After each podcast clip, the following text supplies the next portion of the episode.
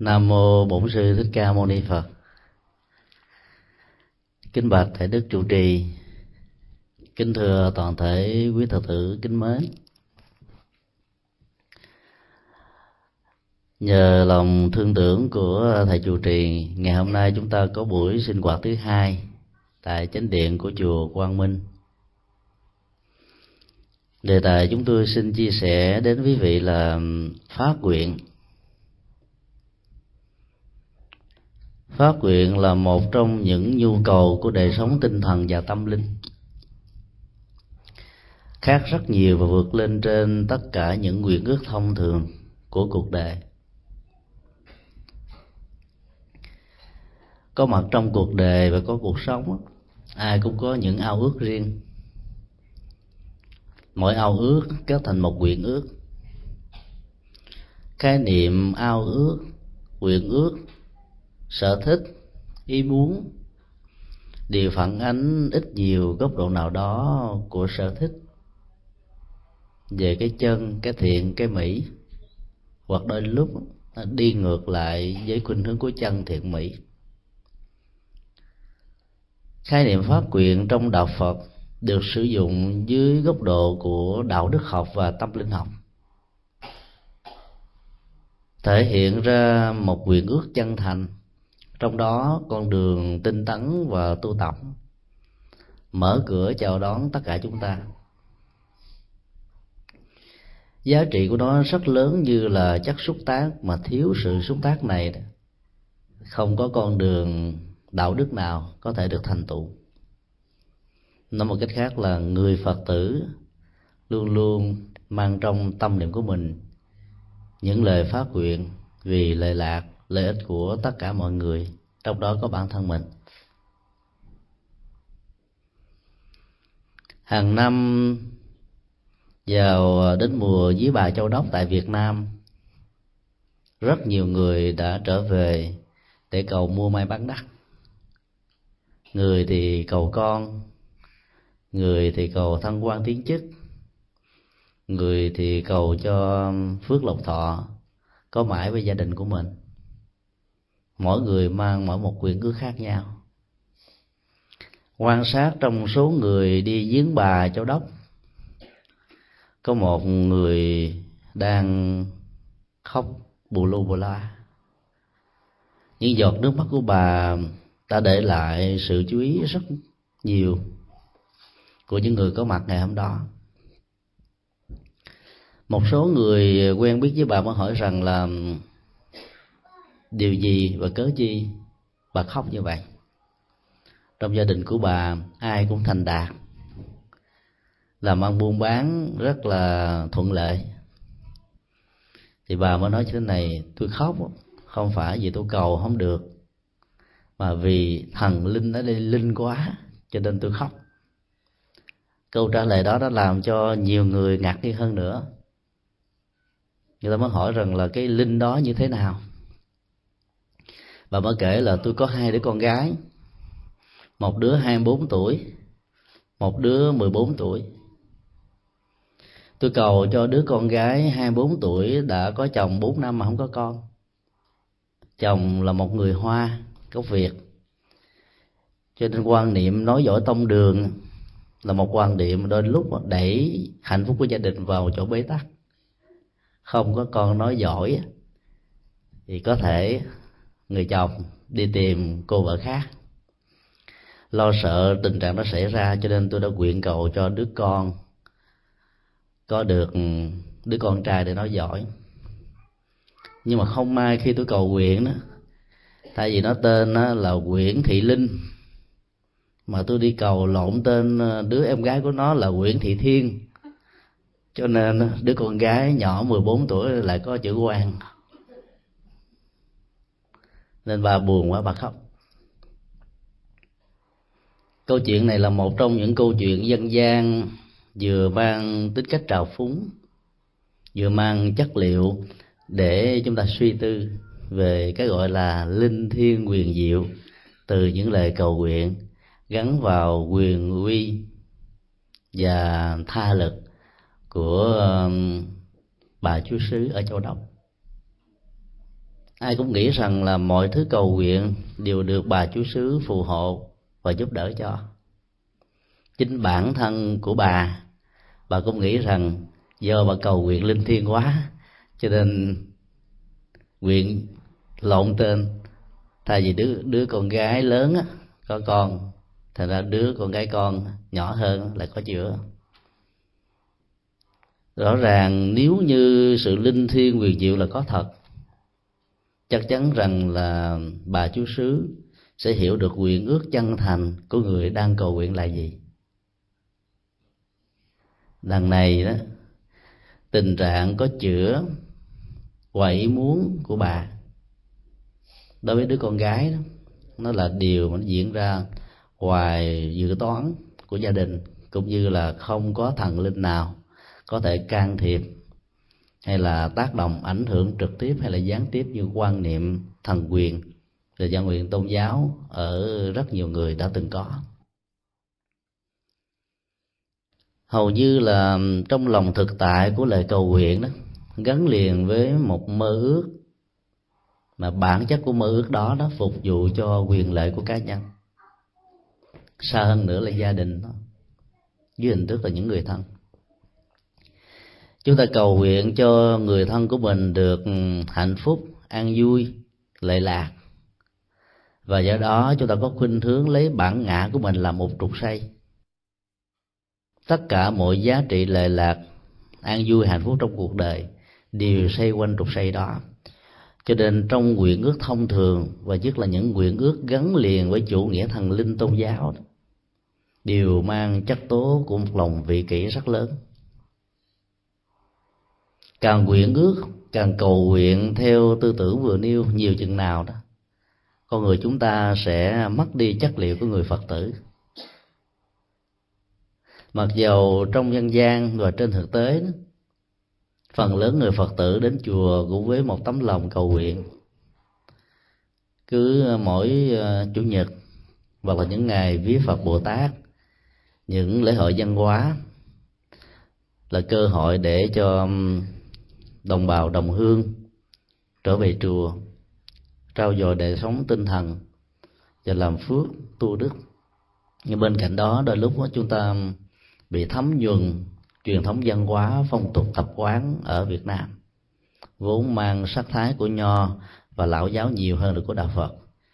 Cho nên khi lên lễ Phật, cúng một nải chuối thì chúng ta cầu chuyện A, chuyện B, chuyện C. Thắp một nén ngang thì chúng ta cầu là chúng số độc đắc. Mua một ký cam dâng lên phật thì chúng ta mong cho cả gia đình mình được đoàn tụ. Giữa nội dung của sự cầu nguyện và khối lượng phước báo của chúng ta dâng lên tam bảo, trong lúc chúng ta cầu đó, nó có một khoảng cách rất là lớn. Khoảng cách đó nó được đông đo bằng thái độ tâm lý của ước mơ. Mơ ước càng nhiều thì khoảng cách đó nó càng to có nghĩa là chúng ta đang làm một công việc của um, thương lượng kinh tế với đức phật và với các vị đại bồ tát. Chúng ta bỏ ra một phần um, công sức và tặng phẩm nhất định nào đó, dân cúng lên ngài rồi sau đó chúng ta mong ngài đó giúp đỡ lại mình nhiều hơn. Và không khéo chúng ta biến phật trở thành à, một quan tòa rất là ô dù tức là mình cúng cho ngài xong rồi, mong ngài giúp cho mình. Thì là quyền ước đó mang chất liệu của lòng vị kỷ lớn lắm. Khác với truyền thống tâm linh tôn giáo của các đạo khác với đạo phật, triết học tâm lý và triết học thực tiễn của nhà phật dạy chúng ta phát nguyện. Yếu tố của sự phát nguyện chứa đựng trong đó đó, chất liệu của lòng vị tha.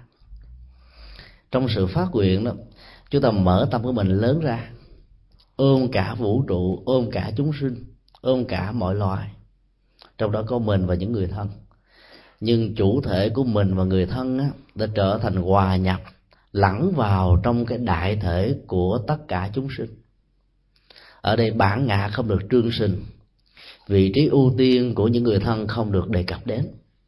Nhưng tấm lòng và chất liệu và bao la rộng lớn của sự phát nguyện đó, làm cho con người hành giả trở nên ừ, rất là gần gũi với đạo lý từ bi và dấn thân hành trì của những vị bồ tát, mang chất liệu tình thương rất lớn, nhổ lên khổ đau của cuộc đời và mang lại hạnh phúc cho nhân loại. Có thể nói nếu chúng ta định nghĩa cầu nguyện là một thái độ tâm lý, tạo ra một chất liệu chấn an giúp cho mình có thể vượt qua được những ách nạn trong cuộc đời, hoặc là giữ vững niềm tin để đi tới phía trước, đạt được những giá trị thành tựu đáng kể. Thì ngược lại, phát nguyện là một năng lực tâm linh, và thấp nhất của nó là một năng lực đạo đức, để trải tình thương đến với những người đang có nhu cầu, để trải lòng từ bi đối với tất cả mọi loại.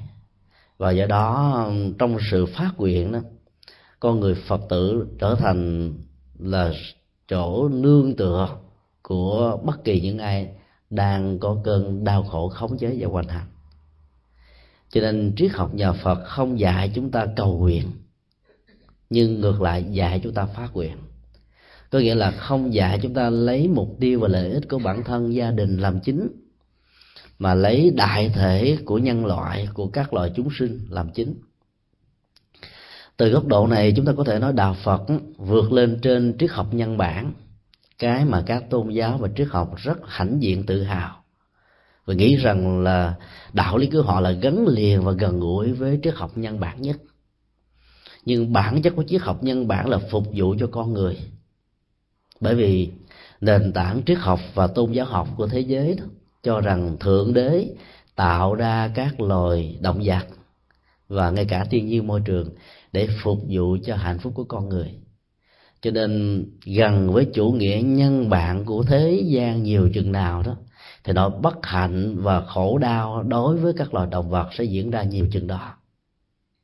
Trong cái đó đạo lý của nhà phật đó, ngoài việc chu lo và dẫn đến giá trị an lạc hạnh phúc cho loài người không bao giờ quên các loài chúng sanh ngoài con người là các loài động vật và môi trường thiên nhiên cho nên trong đạo phật thường à, có nhiều tầng lớp, có nhiều cấp bậc của sự tu tập. Nhân đạo thì tương đương với nhân bản. Sau đó còn có thiên đạo là tương đương với các cảnh giới trời, các cảnh giới của các thần linh, vân vân. Để vượt lên trên đó còn có những con đường tâm linh giải thoát. Tách rời hết tất cả mọi ảnh hưởng, nhị nguyên của cuộc đời. Và tiến sâu trên chiều kích tâm linh đó, con người đạt được sự giác ngộ tuyệt đối. Do đó, định danh đạo phật vào một góc độ nhân bản là chúng ta đang làm bản chất của đạo phật xa rời với sự phục vụ tất cả các loại chúng sinh. Do đó, nếu có phải gọi đạo phật là một triết học nhân bản, thì chúng ta phải nói triết học nhân bản đây là một truyền thống nhân bản ngoại lệ vì vẫn nhìn thấy được cái quyền sống và cái quyền an vui hạnh phúc của các loài động vật. Các loài động vật cũng có động vật quyền, giống như con người có nhân quyền. Con người có tự do thì các loài động vật cũng có tự do. Và đạo phật là tôn giáo duy nhất trên thế giới cắt lên tiếng nói binh vực cho quyền lợi của tất cả mọi loài có sự sống. Cho nên khi chúng ta bắt đầu dấn thân vào con đường phát quyền theo tinh thần phật dạy đó thì lúc đó chúng ta không còn đặt cái phần à, cán cân nặng về toàn thể của con người. Và chúng ta bỏ quên đi các loài động vật. Ở đây chúng ta phải đặt lên giá trị bình đẳng của sự sống và sự quý báu của mạng sống đối với cuộc đời. Do đó chúng ta thương tưởng các loài động vật như thương tưởng bản thân mình. Chúng ta bảo vệ môi trường thiên nhiên như bảo vệ mạng sống của mình và các loài động vật quan điểm đó là một quan điểm tạo ra một cân bằng sinh thái và sự bình đẳng quyền sinh thái giữa các loài với nhau.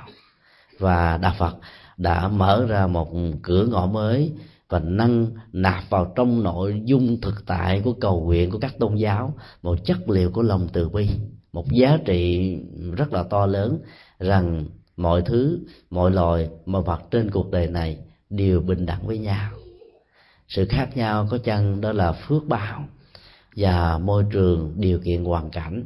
Còn bản chất và sự sống đó, thì các loài đều giống nhau. Và do đó, đạo phật đã ghi nhận giá trị bình đẳng ở phương diện cao nhất của nó để cho những người phật tử mỗi khi cầu nguyện đức tam bảo không bao giờ hướng phần lệ lạc về phía gia đình của mình, mà hướng cho tất cả các loài chúng sinh. Có thể nói bản chất của ờ, lời phát nguyện trong nhà phật gồm có tất cả là ba yếu tố. Sự tự tu như một quá trình của đạo đức bản thân là yếu tố đầu tiên để thiết lập nền tảng của sự phát nguyện. Không có người dấn thân làm từ thiện, làm lệ lạc quần sanh làm tất cả việc lành mà có thể phát nguyện với một tâm hồn cao thượng với một phương trời cao rộng hạnh phúc cho mọi loại, hạnh phúc cho tất cả.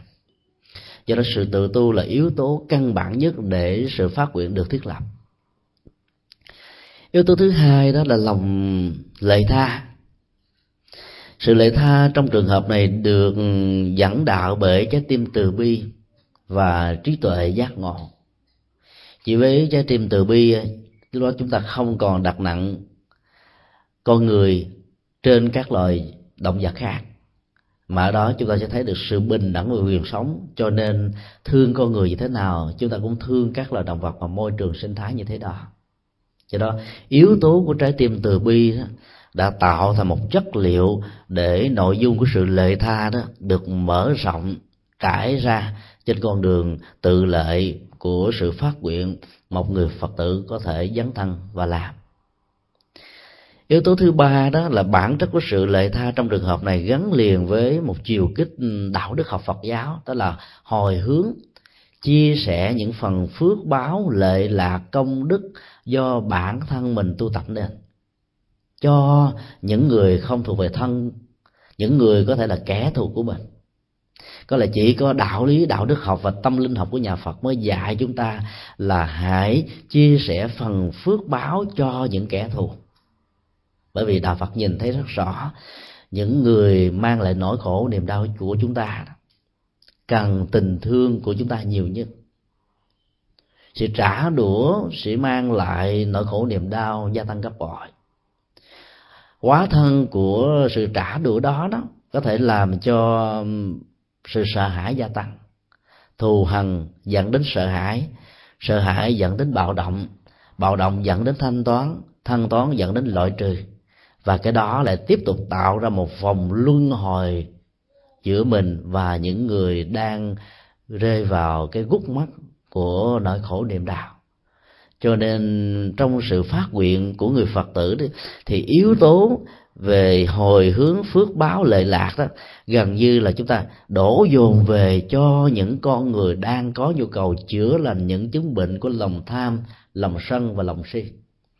Cho nên đối với người phật tử đó thì lòng hỷ xả độ lượng bao dung trở thành ba chân kiền của sự phát nguyện hồi hướng công đức trong à, nội dung và bản chất của lời phát nguyện nói một cách khác là bản chất của sự phát nguyện trong nhà phật đó, gắn liền với việc mang lại lệ lạc cho tha nhân và cho các loại chúng sinh. Cho nên ở đó chúng ta thấy là gốc gai của bản ngã. Yếu tố của lòng vị kỷ, của sự ích kỷ đó đã được chuyển hóa và thay hình đổi dạng trên một chiều kích hoàn toàn có lợi cho người khác. Như vậy là khi chúng ta thực tập phương pháp phát nguyện theo tinh thần Phật dạy thì từ đây về sau, mỗi khi đối diện trước bàn Phật, chúng ta không còn cầu nguyện cho gia đình của mình nữa.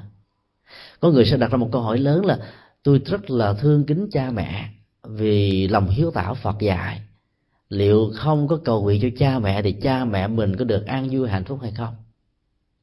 Câu trả lời là có, bởi vì trong nội dung của đương nguyện chúng sinh, tức là cầu cho tất cả mọi loài đã bao hàm luôn các cá thể chúng sinh của mẹ cha ông bà tổ tiên của quyền thất tổ con cái bè bạn anh em người thân. Bao gồm hết. Cho nên học theo đạo phật thông qua cách phát nguyện á, là chúng ta nhìn tới một cái tổng thể thay vì chúng ta quá chú trọng đến từng cá biệt từng thành viên trong tổng thể này. Do đó đó là những người phật tử thì chúng ta đừng bao giờ để cho yếu tố của lòng vị kỷ tăng trưởng ở trong tâm của mình trước khi hoặc là đang khi chúng ta đối diện trước Đức Phật. Theo cách thức này thì à, chúng ta nên tập một sự cách tăng. Làm sao để cho các ngôi chùa đó trở thành đưa nguyện chúng sinh, cầu chung cho tất cả mọi loài. Muốn như thế thì chúng ta đừng bao giờ ghi tên cầu an, cầu siêu và yêu cầu thầy trụ trì chư tăng chư ni đó phải đọc tên chúng ta dài thường thượt. Làm như vậy là chúng ta đã hiểu sai đi chất liệu của lòng từ bi của đức phật. Sự toàn trí của như lai thế tôn. Và chúng ta đánh giá thấp ngài rằng là phải có cái việc đọc tên lên sướng danh tánh thì ngài mới nghe được, ngài mới biết được, ngài mới cảm nhận được và từ đó lòng từ bi mới rót đổ lên sự khổ đau của chúng ta chúng ta đã tự giới hạn ờ, lòng từ bi của ngài. Trong khi đó đó, sự dấn thân hành đạo của chư Phật và các vị Bồ Tát là tùy theo nhân duyên. Ở đâu có nhu cầu thì các ngài có mặt thôi. Do đó các ngài biết rằng chúng ta đang có cần cái gì. Các ngài hỗ trợ chúng ta để chúng ta vượt qua sự khổ ách trong cuộc đời, thông qua sự hành trì của bản thân các ngài trở thành tàn cây bóng mát của đạo đức và của tâm linh. Còn việc ban tặng cho chúng ta hành thành quả của an vui hạnh phúc đó, chuyện đó là chuyện không thể có. Như là thế tôn đã xác định ở trong kinh thủ lăng nghiêm sau cái vấp ngã của a nan gần mắt giới thể trước vẻ đẹp kiều diễm nghiêng thùng đổ nước của ma đăng già a nan đã choáng váng và lính quýnh. Thì như lai thế tôn đã dạy cái cách để khắc phục chuyển hóa à, nỗi khổ niềm đau trong nội tâm, tồn tại với dạng thức của ái tình, rồi ái dục, rồi tình thân, rồi từ đó dẫn đến cái không thân, những cái phản kháng, những cái đối chọi lại những gì chúng ta không thích. Thì từ đó chính a nan đã phải thốt lên một lời rằng là trước đây khi đến với như lai thế tôn trở thành một người xuất gia, con cứ nghĩ tưởng rằng là người em, bà con của ngài. Con sẽ nhận được sự gia ơn của ngài với tư cách là những người thân. Đùm bọc che chở lẫn nhau. Thành quả giác ngộ, giải thoát của con sẽ tự nhiên mà có. Nhưng sau năm, sau nhiều năm tháng và nhất là qua sự vấp ngã này được sự giúp đỡ của ngài, con mới thấy rằng là việc tu tập thì ai có tu người đó có đạt. Còn không tu thì khổ đau vẫn xuất hiện thôi. Lời tuyên bố đó là một trong những lời cảnh báo cần thiết mà chúng ta cần phải ghi nhớ. Để chúng ta không giới hạn lòng tự bi và tự giác của Như Lai Thế Tôn. Ngày mùng 8 tháng giêng cho đến ngày rằm tháng giêng tại Việt Nam á, lễ hội cúng cầu an đầu năm diễn ra hoành tráng lắm. Ở hai Ngoại cũng vậy. Riêng chùa giác ngộ của chúng tôi nhỏ bé chỉ có 600 mét vuông thôi quý vị cứ hình dung đó. Có khoảng 30 cho đến 40 cuốn tập 100 trang ghi tên cầu an. Mỗi một trang như vậy khoảng à, 20 cho đến 22 dòng. Cứ hình dung là bao nhiêu tên tuổi của ba tánh đã được chú phúc cho quý thầy, để quý thầy dâng lên như lai thế tôn, mong như lai thế tôn ban phước và giảm đi nỗi khổ niềm đau cho họ dĩ nhiên là không có ai mà đọc hết trong ngày mùng tám cũng không ai đọc hết luôn cho đến ngày rằm. Chúng tôi phải giải thích với quý phật tử chưa có niềm tin đối với tam bảo nhiều rằng đó ghi tên là ghi tượng trưng vậy thôi. Còn việc an hay không đó là do phước báo của chúng ta gieo trồng. Việc cầu đó chỉ có tác dụng tâm lý. Nói như vậy thì năm sau họ không đi chùa nữa. Có cái, cái nhu cầu của cầu an nó lớn lắm chỗ nào khổ đau nghèo đói bệnh tật thiên tai hạn hán lũ lụt mất mùa động đất sóng thần nói chung là bất hạnh nhiều chừng nào đó thì nhu cầu của cầu nguyện nhiều chừng đó. Do đó đối với những người bất an thông qua những cảnh huống vừa nêu chúng ta yêu cầu họ đó hãy giữ vững lòng tin vào nhân quả để họ tự bước lên đó, là khó vô cùng. Bởi vì họ đã từng đứng dậy và cuối cùng bị ngã xuống. Rồi đứng dậy, rồi ngã xuống. Bao nhiêu lần nỗ lực chỉ mang lại sự thất vọng chán trường. Làm thế nào để họ tự vươn lên? Cho nên họ gửi gắm tinh thần và thái độ tâm lý của mình vào một đấng mà họ cho rằng có khả năng ban phước và làm giảm đi mọi tai ách ở trong cuộc đời. Người phật tử không đi theo khuynh hướng chung đó. Và do đó chúng ta không cần phải ghi tên cầu an, cầu siêu mỗi lần chúng ta muốn hồi hướng công đức cho ai đó, là chúng ta cứ phát nguyện là đương nguyện chúng sanh. Chắc chắn một trăm phần trăm rằng là những người thân, dầu là người quá cố, hay là người còn, kẻ còn, người mất, đều được lệ lạc và đều được an vui. Thì đây là tinh thần và nội dung phật dạy.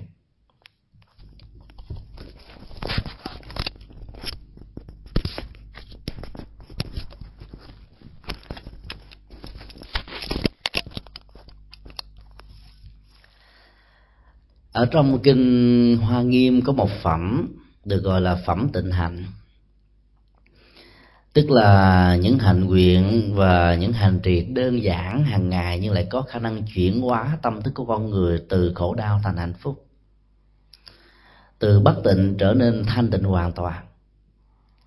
Đọc vào phẩm tịnh hạnh đó đó, chúng ta sẽ thấy cấu trúc của một bài thi kệ rất giản đơn nhưng lại chứa đựng trong đó nội dung triết lý hành trì sâu xa của sự phát nguyện. Câu thứ hai đó là cái câu trải rộng lòng từ bi. Với bốn âm tiết là đương nguyện chúng sanh. Tầm quan trọng và giá trị đạo đức tâm linh của nó lớn quá đến độ đó các vị tổ trung hoa đã trích toàn bộ phẩm kinh này trở thành thi kệ nhật dụng cho tất cả những vị xuất gia, dù là mới cạo đầu một buổi, hay là trở thành hòa thượng sống đến 120 cho đến 150 tuổi. Hầu như là không có vị nào không thọ trì thực tập những phương pháp được Đức Phật dạy như là cửa ngõ để dẫn đến sự thanh tịnh an vui, hạnh phúc cho bản thân của hành giả cấu trúc của mỗi câu như vậy đó đều có chứa đựng trong đó đó. Nếu câu thứ nhất là câu dẫn đến sự tự lực tu tập, thì câu thứ hai là một thái độ trải rộng lòng từ bi. Câu thứ ba và câu thứ tư mang nội dung của sự quán tưởng để dẫn đến sự chuyển hóa tâm thức.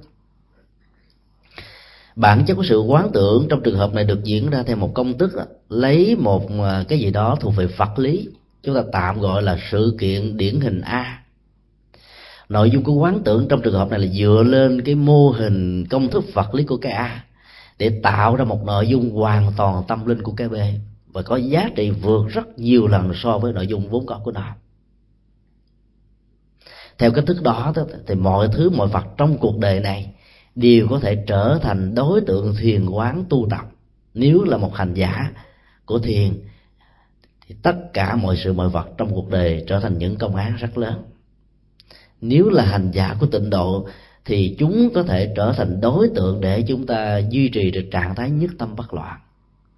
Nếu là hành giả của mật tông thì các cơ sở đó có thể trở thành những yếu tố giúp cho mình được nhiếp tâm, thanh tịnh, thân, khẩu và ý vấn đề ở chỗ là chúng ta vận dụng chủ nghĩa và phương thức tâm linh của phát nguyện theo công thức là đương nguyện chúng sinh. Chúng ta thử khảo sát cái bài à, thi kệ đầu tiên.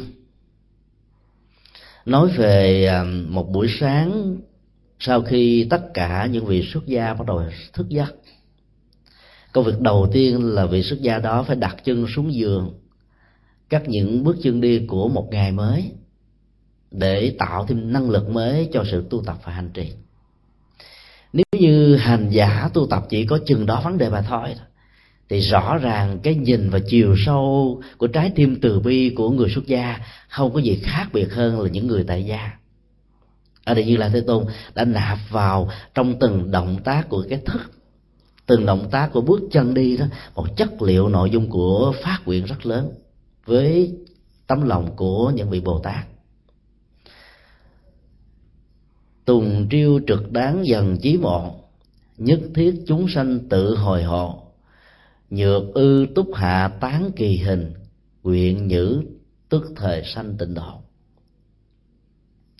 Bài thế kệ đó đã diễn tả ra một trạng thái quán tưởng thực tại từ những bước chân đi của một hành giả thức dậy khi sáng chúng ta quán tưởng rằng là từ sáng cho đến chiều tối đó, tất cả mọi loài chúng sanh trong đó có những loài vi trùng, chúng ta không nhìn thấy bằng con mắt, và chỉ có thể nhìn thấy bằng kính hiển vi.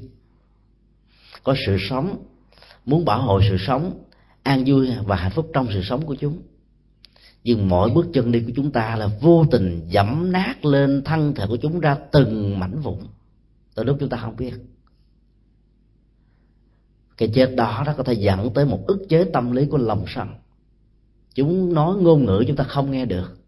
Các biểu đạt của thân thể, tay, chân, tiếng la, hét, vân vân nó quá nhỏ và làn sóng âm của chúng không làm cho cái màng nhĩ chúng ta rung động để chúng ta cảm nhận được nỗi khổ, niềm đau của các loài chúng sanh bị dẫm nát dưới bước chân đi của chúng ta. Và lúc đó đức phật đã dạy, truyền vào trong bước chân đi đó lòng từ bi, một năng lực chuyển hóa để làm cho sân hận nó, nó bị tiêu tan dưới cái chết một cách vô tình dưới nghiệp sát sanh một cách không cố ý. Là mong cho tất cả vị sau cái chết này được siêu sanh tịnh độ. Lời nguyện cầu cho các loài chúng sanh đó được siêu sanh tịnh độ là một lời nhắn gửi rằng các vị hãy thông cảm với tôi. Từng bước chân đi của chúng tôi không hề có dụng ý làm thương tổn mạng sống với các vị nhưng chúng tôi không thể nào có một sự lựa chọn nào khác. Mỗi bước chân chúng tôi cần phải được cắt bước. Và do đó, cái chết lại tiếp tục diễn ra. Và tương tự, nếu chúng ta áp dụng công thức đó, cho ngồi, nằm, đứng, rồi à, động tác ăn uống, đưa vào trong cơ thể những vật thực, rồi à, nấu thực phẩm để ăn thì chắc chắn rằng là biết vô vô lượng, vô số vô biên sinh linh đã phải chết dưới sự sống của chúng ta. Cho nên lòng từ bi và trái tim từ bi bồ tát được như lai nạp vào từng bài thi kệ này, đã làm cho hành động bình thường của một người xuất gia trở thành khác thường. Trong đó có chiều sâu của lòng từ bi, có năng lượng của tâm linh tu tập, có chất liệu của đạo đức chuyển hóa, và nó có tất cả những giá trị của tầm nhìn quán chiếu vào bên trong thực tại của những vấn đề rất đơn giản. Cho nên sự khác nhau giữa người tu tập và không tu tập mà ở chỗ quán tướng, quán chiếu thôi. Hàng ngày chúng ta vẫn ăn. Khi quý phật tử có dịp tới chùa sinh hoạt bắt quan trai, cũng dùng cơm, cũng tĩnh tọa, cũng thiền quán, cũng kinh hành, cũng niệm phật. Nhưng chưa chắc gì chúng ta đạt được những chất liệu đó nếu chúng ta không được quý thầy hướng dẫn những phương pháp quán tưởng để thực tập từng bước chân, từng bước tay rồi cách uống nước ăn cơm im lặng vân vân. Tất cả những cái đó rất cần thiết và nó tạo ra um, chiều kích tâm linh thông qua sự phát nguyện. Như vậy là nội dung của sự phát nguyện là hướng tới một cái gì đó cao hơn lớn hơn vĩ đại hơn. Trong đó đó nhu cầu và giá trị lệ là của bản thân á, chỉ là một cái rất nhỏ và không đáng chú ý. Càng chú ý về bản thân mình nhiều chừng nào thì có người khuynh hướng đặt nhẹ cái nhu cầu và giá trị hạnh phúc của những người khác. Và do đó, trong những lời nguyện thông thường là bản chất của sự xung đột giữa bản ngã của cái tôi của bản thân với bản ngã cái tôi của tha nhân nó nó luôn luôn nằm trong cái thế cần co với nhau. Từ lúc chúng ta không nhìn thấy hết, trong cái tưởng như nó là một cái gì đó rất bình thường, nhưng nó là một sự lựa chọn. Chọn cái của tôi thì phải loại trừ những cái phi tôi. Chọn cái của bạn bè tôi thì phải loại trừ những cái kẻ thù của cả, của bạn bè tôi. Cuộc khuynh hướng đó nó nó diễn ra một cách rất là tự động đến độ chúng ta cảm thấy nó như là một cái gì đó rất bình thường và không có vấn đề gì cả. Cho nên thông qua sự thực tập phát nguyện đó, chúng ta mới học những chiều kích sâu sắc ở bên trong đời sống nội tâm. Để thấy được sự khác nhau về những nguyên nhân tâm lý, về những nguyên nhân nhận thức, những nguyên nhân hành vi dẫn đến các chủ nghĩa, các tôn giáo, các ý thức hệ, các đối lập trong cuộc đời.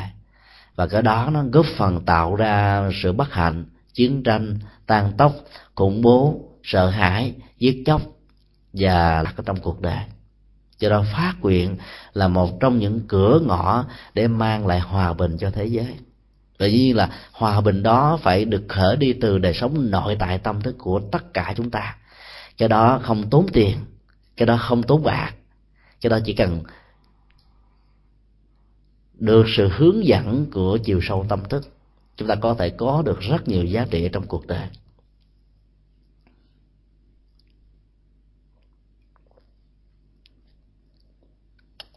Tại Việt Nam, vào những ngày rằm và ngày mùng một, như một thói quen, những người nào có quyết, ước nguyện lớn đó hoặc là muốn làm một việc gì đó có lợi cho bản thân và gia đình thường đến chùa làm một trong ba việc. Nguyện lớn nhiều chừng nào thì họ lại phát nguyện giá kéo, nhất là những người nữ. Có người giá kéo trọn vẹn bằng cách là cạo trọc tóc hết trên đầu của mình, như là như một động tác cúng dường như lai thế tôn để mong cho ngài phù hộ, cho mình được thành tựu một nguyện ước nào đó. Còn những người nam hay là những người phát nguyện nhỏ hơn đó thì à, chỉ lấy cái kéo nhấp giá lên chừng ba cái.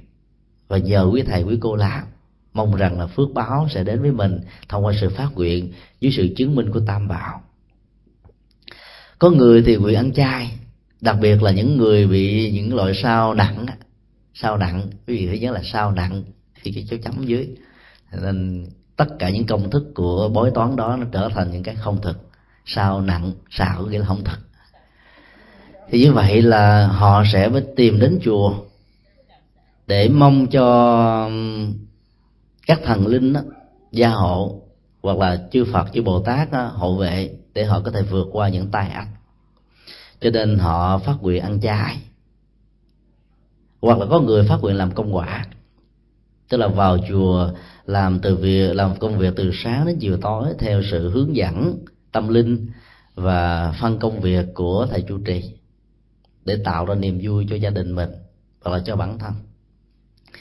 Những người rơi vào năm xuôi tháng hạn thường làm những việc đó. Họ mong rằng là thông qua việc làm này đó thì à, mọi à, khó khăn sẽ được tháo gỡ.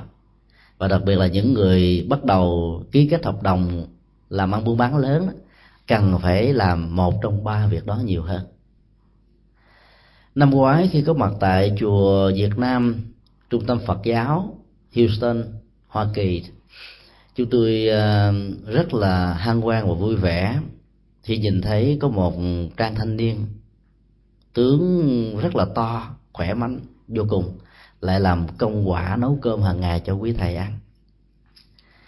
Nhìn vào gương mặt của anh ta đó nếu như nhìn vào buổi tối là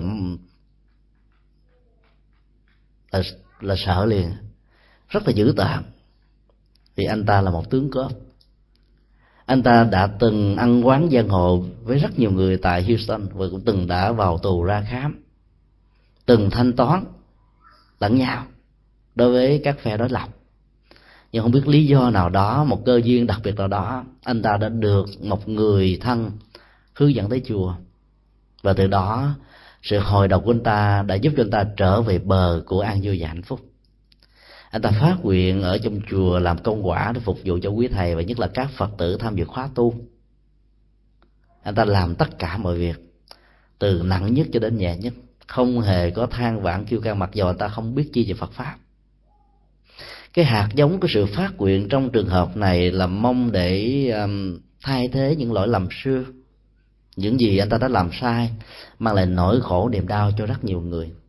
Anh ta đã từng tự sự và kể với chúng tôi rằng là cứ uh, ngày nào hết tiền tiêu xài đó anh ta cho đàn em cầm súng bắn vào các nhà hàng một phát hai phát thôi.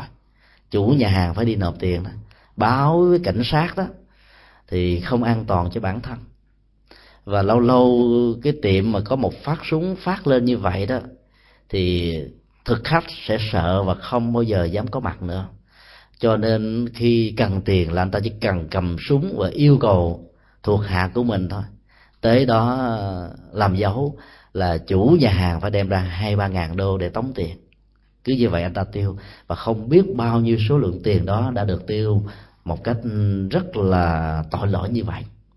Cho nên khi nghĩ lại thì dĩ nhiên là anh ta hối hận, nhưng mà bằng cách nào để chuộc lại lỗi lầm của mình?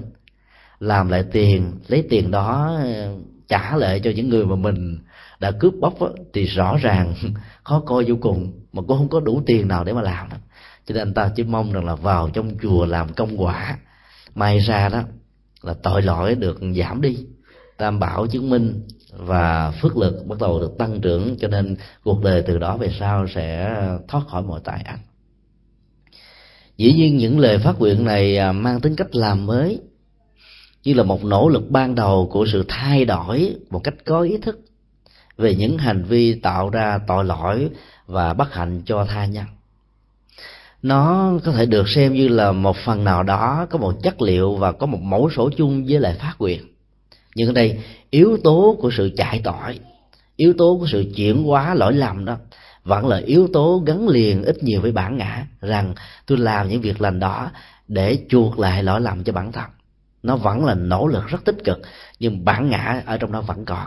Do đó giá trị và chiều sâu nội tâm của sự tu tập trong trường hợp này nó không đạt được những gì mà như lai thế tôn và các vị bồ tát muốn chúng ta cần phải làm. Do đó trong chiều sâu cái sự phát nguyện á, chúng ta thấy rằng cái nhu cầu hoàn thiện các công đức như là một yếu tố buộc chúng ta phải đi tới về phía trước bằng tất cả thái độ của lòng tinh tấn cái thứ hai là tấm lòng của từ bi trải rộng ra không có biên giới, không có phân biệt, không có phân chia, để chúng ta cảm thấy được an vui, hạnh phúc khi nhìn thấy các chúng sinh mà mình quan tâm, mình lo lắng, mình chăm sóc, mình phát nguyện nó đạt được một phần nào trong cái cộng hưởng giao thoa nhân quả thông qua hành vi thiện ích của bản thân mình đang dấn thân làm hai yếu tố đó đã tạo ra một chất liệu phát nguyện khác hoàn toàn với bất kỳ một chất liệu phát nguyện nào của các tôn giáo dù là nhất thần hay là đa thần. Chúng ta thử phân tích một vài à, tình huống cụ thể thông qua sự phát nguyện, ảnh hưởng nó đối với sự chuyển hóa đời sống nội tại của con người đó, để tạo ra một chiều kích lịch sử mà mỗi bước chân đi và sự hành trì của những nhân vật đạo cao đức trọng đó trở thành những bài học không bao giờ quên trong tất cả sự hành trì của chúng ta. Có lẽ quý phật tử tại đây đều biết đến uy danh của hòa thượng thích thiện hòa. Nguyên là phó tăng thống đệ nhất giáo hội phật giáo việt nam thống nhất trước năm 75 tại việt nam là một bậc đạo cao đức trọng nổi tiếng về hành trì giới luật đệ nhất. Ấy thế mà hòa thượng có một gương hạnh rất khiêm cung. Kể từ khi ngài bắt đầu xuất gia hoàn truyền phật pháp á, ngài đã phát nguyện mỗi ngày đều quét cầu tiêu. Cái công việc mà rất nhiều người trong chúng ta nhòm gớm vì cái không khí trong cầu tiêu ở Việt Nam và ở các ngôi chùa nói chung đâu được sạch sẽ như là các khách sạn năm sao, bảy sao vậy đâu do đó vào cảm nhận được cái chất liệu bất cố, bất tịnh trong những cái mà mình không có cảm hứng chút nào là một trong những chiều kích có thể giúp cho chúng ta phát nguyện để độ sanh dễ lắm. Do đó nói một cách khác là phát nguyện không đòi hỏi đến cái gì to lớn, mà đòi hỏi đến cái gì rất thiết thực, mang lại lợi ích cho mình và cho người là một người lãnh đạo giáo hội ở vai trò đứng thứ nhì. Ấy thế mà cứ mỗi buổi sáng ngài đều đi quét dọn cầu tiêu. Ngài làm việc đó có dị hợm, có lập dị hay không? Câu trả lời là hoàn toàn không.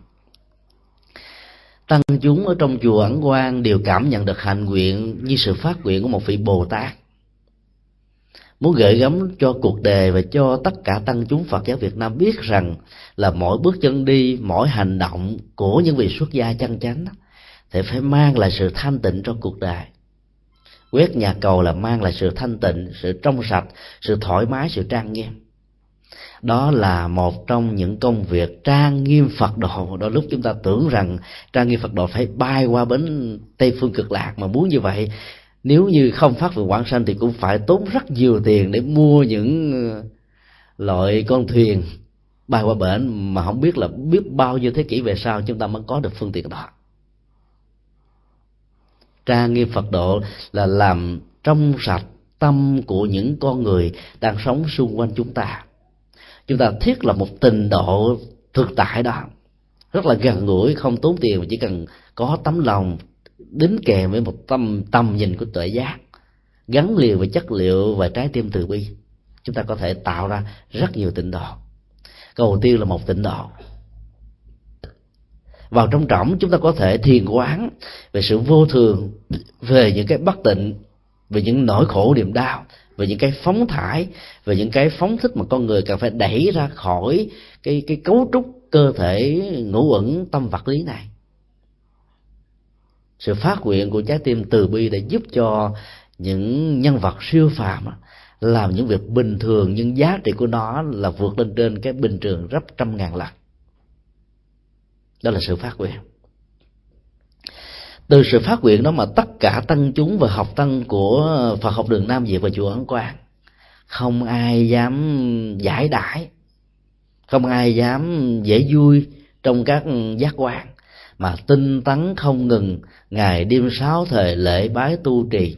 Với một chí nguyện tha thiết là làm thế nào để mang cái sở học, sở tu của mình đem lại an lạc cho những người hữu duyên? Thì bản chất của sự phát nguyện là nằm ở chỗ đó đó. Không chỉ tạo ra một cái giá trị rất là siêu phàm ở trong những cái rất là bình thường, mà còn tác động, tạo ra chiều kích tinh tấn tu tập ở những người xung quanh. Cái đó là tấm lòng của bồ tát. Hay một cái khác là trong sự phát nguyện theo tiêu chuẩn đưa người chúng sanh đó, chúng ta thấy là giá trị và chiều sâu tâm linh đã được hiển bày. Khi nãy chúng tôi nói là trong bất cứ một câu thơ kệ nào của nhà Phật mang chất liệu đưa người chúng sanh nó đều có hai vế. Vế thứ nhất là vế vật lý và vế thứ hai là vế tâm linh. Vế tâm linh là nhu cầu cần có và nhu cầu cần đạt của các hành giả. Còn cái vế thứ nhất là sự quán tưởng như là một cơ sở cần thiết để chúng ta tu tập. Ở đây đó, hòa thượng đã làm công việc tạo cơ sở quán tưởng cho các học tăng, cho các vị xuất gia, cho tất cả tăng chúng và phật tử tại tổ đình ấn quang. Hình ảnh của hòa thượng là một đối tượng để quán chiếu. Và chất liệu tâm linh đó là cái vế thứ hai đó đó là sự thanh tịnh, sự trang nghiêm, sự hành trì, sự tinh tấn có thể có mặt và là nhu cầu cần thiết cho sự thăng tiến đời sống tâm linh đạo đức của mọi hành giả. Cái vế thứ hai đó là cái vế mà tất cả mọi người quan sát sẽ học được và đạt được ở giá trị này. Cho nên đó, nếu như chúng ta muốn đông đo trong lời ước nguyện của chúng ta trở thành một lời phát nguyện hay chỉ là một lời nguyện ước mang chất liệu của vị kỷ đó thì chúng ta hãy đông đo chiều sâu cái vế thứ hai tâm linh này liệu thông qua những điều chúng ta mong đợi đó là có được giá trị tinh thần từ những gì đạt được thông qua việc làm của chúng ta hay không? Nếu câu trả lời là có đó, thì nó là phát nguyện. Nếu câu trả lời là không, thì đó chỉ là sự cầu nguyện. Không chừng đó, các thần linh như là bà chúa sứ sẽ ờ, gọi là ban cho cái phúc sai lầm, phúc lộn đó nguyễn thị linh trở thành nguyễn thị thiên. Cho nên người cần có con thì không có, mà người không cần có con thì có là uống và khổ đau cho cuộc đời nhiều lắm. Cái đây là điều mà chúng ta cần phải phải lưu tâm. Chúng ta cũng còn biết đến một vị ờ, hòa thượng mang chất liệu của bồ tát trong thời hiện đại đó là cố hòa thượng thích thiện hoa.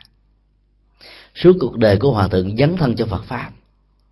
Ngày hòa thượng chết á, mở cái thùng két ở trong tủ của hòa thượng ra chỉ còn có một hai đồng cắt có nghĩa là bao nhiêu tiền ta cúng cho phùng phước sương, bao nhiêu tấm lòng của người phật tử, hòa thượng đều lấy đó để phục vụ cho giáo hội, cho trang nghiêm giáo hội, cho sự phát triển giáo hội, cho sự lệ lạc quần chúng. Không hề có bất cứ một sự sử dụng cho cá nhân nào. Tấm lòng cao thượng đó đã làm cho đạo Phật Việt Nam trong những thập niên 60 và 70 đó thịnh, phát triển, tạo ra một bước ngoặt lịch sử chưa từng có và đỉnh cao như cái đó là sự ra đề của trường đại học dạng anh và hệ thống trường trung học bồ đề. Mở ra những bước chân đi chuyển hóa cho tầng lớp phật tử tri thức tiếp cận được chiều sâu tâm linh của phật pháp. Công lao đó nằm ở hòa thượng thích thiện hoa. Hòa thượng có một thói quen là hút thuốc. Dĩ nhiên là hòa thượng không hút thuốc trước quần chúng. Ít ai biết rằng là hòa thượng đào cao đức trọng như vậy lại có một thói quen là hút thuốc lắm. Dĩ nhiên thói quen đó không có gì là xấu hòa thượng tiện hoa và hòa thượng tiện hòa ở cạnh bên phòng của nhau. Dách phòng á, ở phần bên trên á, tám tấc còn lại tiếp giáp với lại cái trần nhà đó là một khoảng trống. Khói của thuốc nó sẽ phủ trùm lên trên. Mỗi khi hòa thượng thiện hoa kéo một điếu thuốc nào đó biết rằng vì pháp vụ của mình có cơn nghiện hòa thượng thích thiền hòa đã phát nguyện lớn. Mỗi khi thấy khói phi phà trong phòng thì hòa thượng lại đi qua tâm sự và phật pháp, đàm đạo về những việc phật sự lớn ở trong giáo hội. Tuy nhiên, với tấm lòng quý trọng và kính mến bạn, hòa thượng thiện Hòa phải dùi tắt đi điếu thuốc lá. Và thượng thiện hòa làm như vậy chừng năm bảy lần. Từ đó về sau, cái cơn nghiện và cái thói quen hút thuốc của hòa thượng thiện Hòa cũng tan biến theo mày khói luôn sự phát nguyện mang chất liệu của sự chuyển hóa lớn lắm. Nó không cần phải được thể hiện bằng lời nói. Từ lúc đó chúng ta làm rất ít mà chúng ta kể nhiều lắm. Đi đâu chúng ta cũng kể đó. Cái trống trong chùa Quang Minh là của tôi á tôi cúng đó. À, tôi để cái tên dưới đó nhìn là cái góc bên trái là biết được liền. Cái tượng phật ở trên chính điện chùa quang minh là cả gia đình của tôi là tốt lắm đẹp lắm. Tôi mua từ đá non nước ở ờ, ở việt nam. Quý lắm hiếm lắm. Dĩ nhiên tất cả những điều hãnh diện tự hào về những phước báo chúng ta làm không có gì là sai. Nếu nó là một cơ hội để trình bày cho những người khác, theo đó đó, họ cùng phát tâm giống như chúng ta, thì đó cũng là một sự phát nguyện. Chính vì thế mà trong đạo lý nhà phật thường dạy chúng ta về hạnh nguyện tán dương công đức. Các vị phật, các vị bồ tát còn tán dương công đức lẫn nhau chẳng hạn như chúng ta đọc một đoạn kinh ở trong a di đà kinh á, khi như lai thế tôn làm việc khó làm, truyền bá đạo lý pháp môn tịnh độ đơn giản, nhưng giá trị và chất liệu nhất tâm bất loạn trở thành yếu tố tâm linh, giúp cho mọi căn cơ trình độ có thể thực tập thành công. Thì điều đó đã làm thành công mà vượt ra ngoài sức tưởng tượng của rất nhiều người.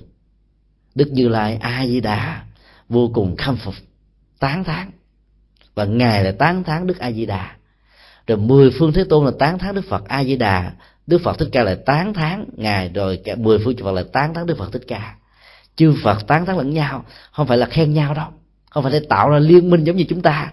Chúng ta phải đưa lên rất nhiều chương trình chính sách rồi chúng ta nói rằng đây là cái dân chủ, đây là cái tự do, đây là cái hạnh phúc, đây là tự do tín ngưỡng để chúng ta tạo ra những liên minh cho chính trị à, đằng này thì các ngài nói lên một điều là chân lý của đạo đức chân lý của an lạc chân lý của hạnh phúc thông qua các pháp môn đó.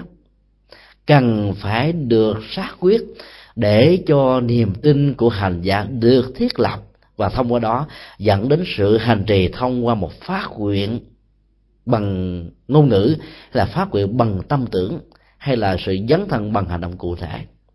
Các ngài đã từng tán dương lẫn nhau cho nên khi quý vị làm những việc ừ, đáng khen, thì trong chùa thường ghi nhận bằng một tấm bằng tán dương công đức. Có nhiều người nói, con làm việc này cũng không cần đâu, thầy ơi. Cho nên để tên con là vô danh. Thực ra vô danh cũng là một cái danh. Càng để vô danh nhiều chừng nào thì người ta còn tò mò tìm hiểu chừng đó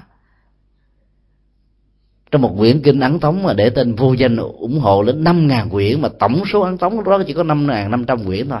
Người ta sẽ hỏi là vô danh này là ai? Phật tử nào? Vô gặp thầy trụ trì cũng nói, thầy ơi, cho con biết cái người vô danh này là người nào. Phát tâm mãnh liệt quá. Cho nên cái vô danh đó tạo ra sự chú ý. Do đó, quý phật tử không cần phải làm việc này. Cứ ghi tên tuổi của mình ra, để cho những người khác cùng phát tâm. Người ta có thể làm một so sánh, đối chiếu để tạo ra cơ hội làm việc thiện một cách tương tự. Ví dụ như chúng ta một tháng chỉ có một ngàn tiền lương, ấy thế mà mình dám phát tâm cúng dường một trăm đô cho một công tác từ thiện xã hội của ngôi chùa. Mười phần trăm là con số không phải là nhỏ. Nếu như một người khác có tiền lương là mười ngàn đô mà họ cũng cúng có một trăm đô thôi, thì chắc chắn rằng là cái tỷ lệ của lòng phát tâm trong trường hợp này đó, nó trên lệch nhau đến 10 lần cho nên sự tán dư công đức là một nhu cầu không thể không có. Từ phía những người cảm nhận, và nhất là các nhà chùa. Vì đạo lý nhà Phật dạy là phải biết ơn và đền ơn những người đã giúp đỡ trực tiếp và gián tiếp con đường hành trì tu tập làm Phật sự của bản thân mình. Cho nên khi quý phật tử làm á, quý thầy, quý cô có ghi nhận công đức thì cứ cứ tiếp nhận. Thậm chí quý vị có thể giới thiệu cho bạn bè, để cho bạn bè bắt chước, nhưng đừng có khoe để nở lỗ mũi về cái tim cái thủng thức tối hoài ngủ không được. À, cái đó thì nó là cái tán dương mạng ngã. Còn nếu chúng ta tán dương công đức đó là chúng ta tán dương cho những hành nguyện chung và thông qua những hành nguyện đó đó thì lệ lạc đó được thiết lập. Và những người khác đó có thể bắt chước như là một sợi dây dây chuyền và kéo theo. Hễ có việc làm tốt a có mặt thì việc làm tốt b của người c người d người e trong cuộc đời này cũng theo đó được phát sanh thì chúng ta cần phải tạo ra tiến trình của sự tán dương công đức thông qua sự phát nguyện để giúp cho những người khác cũng có cơ hội làm việc làm như chính mình. Giá trị của sự phát nguyện đã mở ra sự chuyển hóa lớn lắm. Một câu chuyện khác liên hệ đến nội dung tương tự, đó là cuộc đời của ngài Angulimala, vốn là một tướng cướp. Do vì nhận thức sai lầm, tà kiến trong pháp môn tu tập và dưới sự hiềm khích, hãm hại của những người đồng tu, ông đã trở thành một người tà kiến. Hành động sai lầm, giết người để lấy những đốt ngón tay, tạo ra một phòng hoa tai, dân cúng lên phạm thiên để mong được chứng đắc giác ngộ, đã làm cho ông ta trở thành kẻ thù của gần một trăm gia đình. Trong đó có người cha, người chồng, người con, người em, người anh, người chú người cô, người gì người mẹ đã phải chết với sự sai lầm về pháp môn tu tập của Angulimala kể từ khi gặp Như Lai Thế Tôn thì ông ta đã phát nguyện trở thành một người mang lại chất liệu tình thương, mang lại giá trị an lạc, đối lập hoàn toàn một trăm phần trăm với hành động bạo động sát nhân mà ông ta đã tạo ra trước đó. Sự tu tập đó đã làm cho ông trở thành một vị a la hán chất liệu của vị a la hán này tỏa ra bên ngoài một vùng từ trường của lòng từ bi lớn lắm. Những người đã từng nạn nhân của ông, đã từng có một người thân qua đời. Gặp ông đó, thay vì giết máu đền máu, răng đền răng mặn sống đền mặn sống, trả đũa, thì lòng từ bi của ông đã làm cho họ có một sự cảm nhận và tương nhượng tại đây. Đó là họ chửi mắng ông, đánh đập ông quăng đám đá đến cơ thể ông là hết. Ông ta có thể đau nhức và rồi cái chết đó nó không diễn ra. Bởi vì chất liệu và lòng từ bi quá lớn đã làm cho lòng sân hận của chúng được chuyển hóa và cái đó nó ứng với sự phát nguyện của bản thân và sự hành trì của ông hàng ngày. Một hôm nọ trên đường đi du hóa đó, thì ông nhìn thấy một người phụ nữ của giai cấp thấp nhất trong xã hội ấn độ đang nằm la liệt ở trên đường. Cô ta có chữ quan và cô ta đang cần sự hỗ trợ để khai hoa nở nhụy cho đứa con bất hạnh nằm ở trong bụng mẹ. Nỗi đau đớn đó đã làm cho cô ta la thất thanh. Không ai tới cứu không ai đến giúp.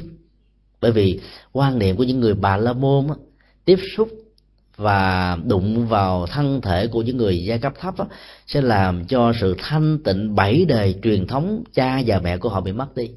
Cho nên nỗi khổ đau của họ sẽ bị đẩy vào trong cái xó xỉnh của cuộc đời không ai quan tâm không ai để ý tới. Ngài Ambulimala đi đến và thấy xót xa trước nỗi khổ niềm đau của người mẹ đang chuẩn bị khai hoa và đứa con đang nằm ở bên trong đó.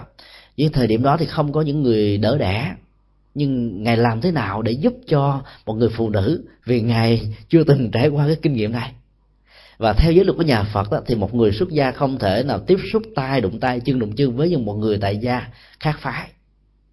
Lúc đó ngài đã ngồi xuống dùng hết tất cả thiền quán và ngài đã quan niệm tâm niệm trong trong lòng của ngài và ngài nói ra cho bà mẹ nó nghe. Từ lúc tôi trở thành đệ tử của như lai thế tôn lòng từ bi của tôi được thực tập thông qua sự phát nguyện rất lớn để tôi thay đổi hết tất cả những lỗi lầm không có cố ý của tôi trong phương pháp tu tập. Đã mang lại cái chết 99 người. Nếu phương pháp thực tập đó là đúng, và tất cả những gì công đức mà tôi đạt được đó là có thành tựu, thì tôi xin chuyển hết phần công đức này cho chị và đứa con bất hạnh trong lòng, để mong sao cho mẹ con, mẹ tròn con vuông. Thì lúc đó ngài mới tĩnh tâm lặp đi lặp lại ba lần điều đó để cho người mẹ nghe. Sự cảm nhận của người mẹ gắn liền với vòng từ trường giao thoa tâm linh giữa ngài và bà đang được thiết lập với nhau, làm cho nỗi đau của việc sanh con, mặc dù thiếu phương tiện y khoa, giúp cho bà đưa đứa con ra một cách rất là an lành. Đứa bé đã hòa lên những tiếng khóc và công việc hạ sanh đã được thành tựu câu chuyện có thật này đã nói là một điều là khi chúng ta mang chất liệu của sự phát nguyện đó thì sự phát nguyện đó tạo ra một năng lực tâm linh. Năng lực này có chức năng trị liệu và làm cho những yếu tố những hạt giống bất thiện trong cuộc đời của mình đó, được tan vỡ và nó trở thành một năng lực hoàn toàn tích cực để phục vụ cho giá trị an vui hạnh phúc của mình và của những người khác do đó sự tập trung cao độ đó sẽ tạo ra hiệu lực của sự phát quyền và tất cả những phước báo công đức mà chúng ta làm được đó có thể trở thành một hạt nhân, một công cụ, một điều kiện để có thể tương tác, giúp cho những người đang có nhu cầu về tình thương để san sẻ nỗi khổ niềm đau được thiết lập. Cho nên đừng tưởng rằng mình không có phước báo. Quý phật tử đi chùa nhiều năm làm rất là nhiều việc lành dấn thân tu phước tạo đức, cúng chùa, tạo tượng, đắp phật, in kinh nắng tống, vân vân. Thì tất cả những điều đó đều là những năng lượng của công đức, theo đuổi chúng ta. Miễn là chúng ta đừng chuyển nó qua sự phục vụ cho bản thân mình thì trở nên quả báo của nó rất là nhỏ hẹp. Cho nên hãy chuyển tất cả cái đó cho nỗi khổ niềm đau được thay hình đổi dạng trở thành một cái gì đó của hoa trái hạnh phúc và an vui trong cuộc đời. Thì chúng ta có thể làm được. Câu chuyện có thật này là một bài học lịch sử để chúng ta không bao giờ khinh thường tiềm năng của mình. Mỗi người có một tiềm năng của lòng từ bi rất lớn, có tiềm năng của tự giác rất lớn.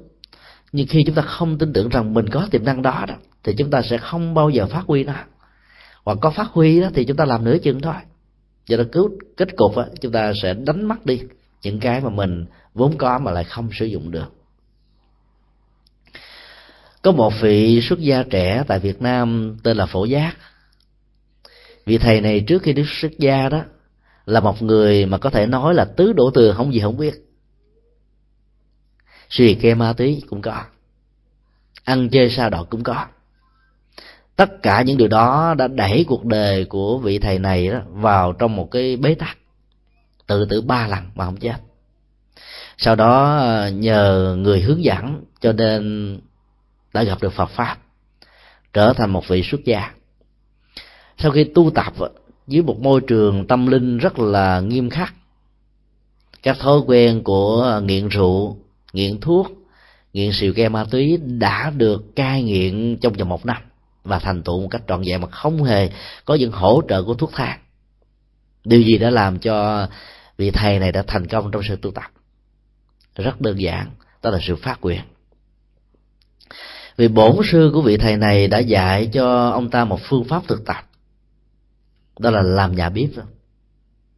Lấy theo hạnh nguyện của tổ ờ, lục năng, tổ huệ năng, một vị tổ thứ sáu của thiền tâm trung hoa đã làm cho chất liệu tâm linh thiền trung hoa có ờ, ảnh hưởng của nền văn hóa trung quốc và tạo ra cái chất liệu của vô ngã và ứng dụng hành trì một cách rất có hiệu quả trong cuộc đời.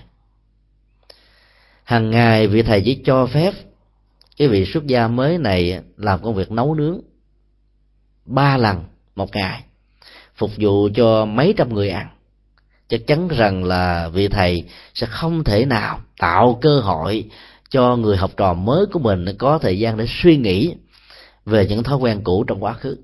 Các thói quen đó, nó được chuyển hóa. Đầu tiên, sự chuyển hóa được diễn ra dưới hình thức là bị tìm quên.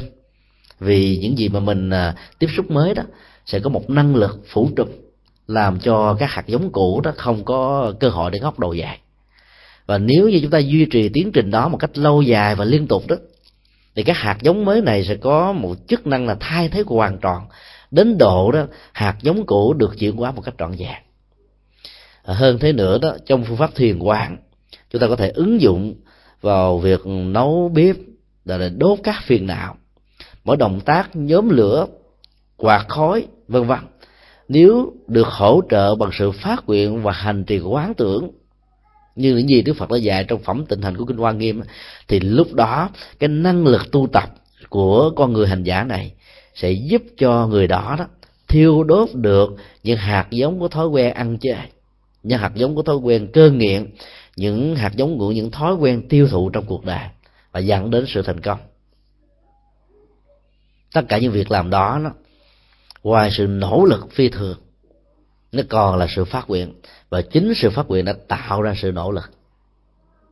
Chính vì thế mà tất cả những người phật tử đi chùa nên tìm một cái hành vi gì đó để phát nguyện chúng ta có rất nhiều tấm gương để noi theo.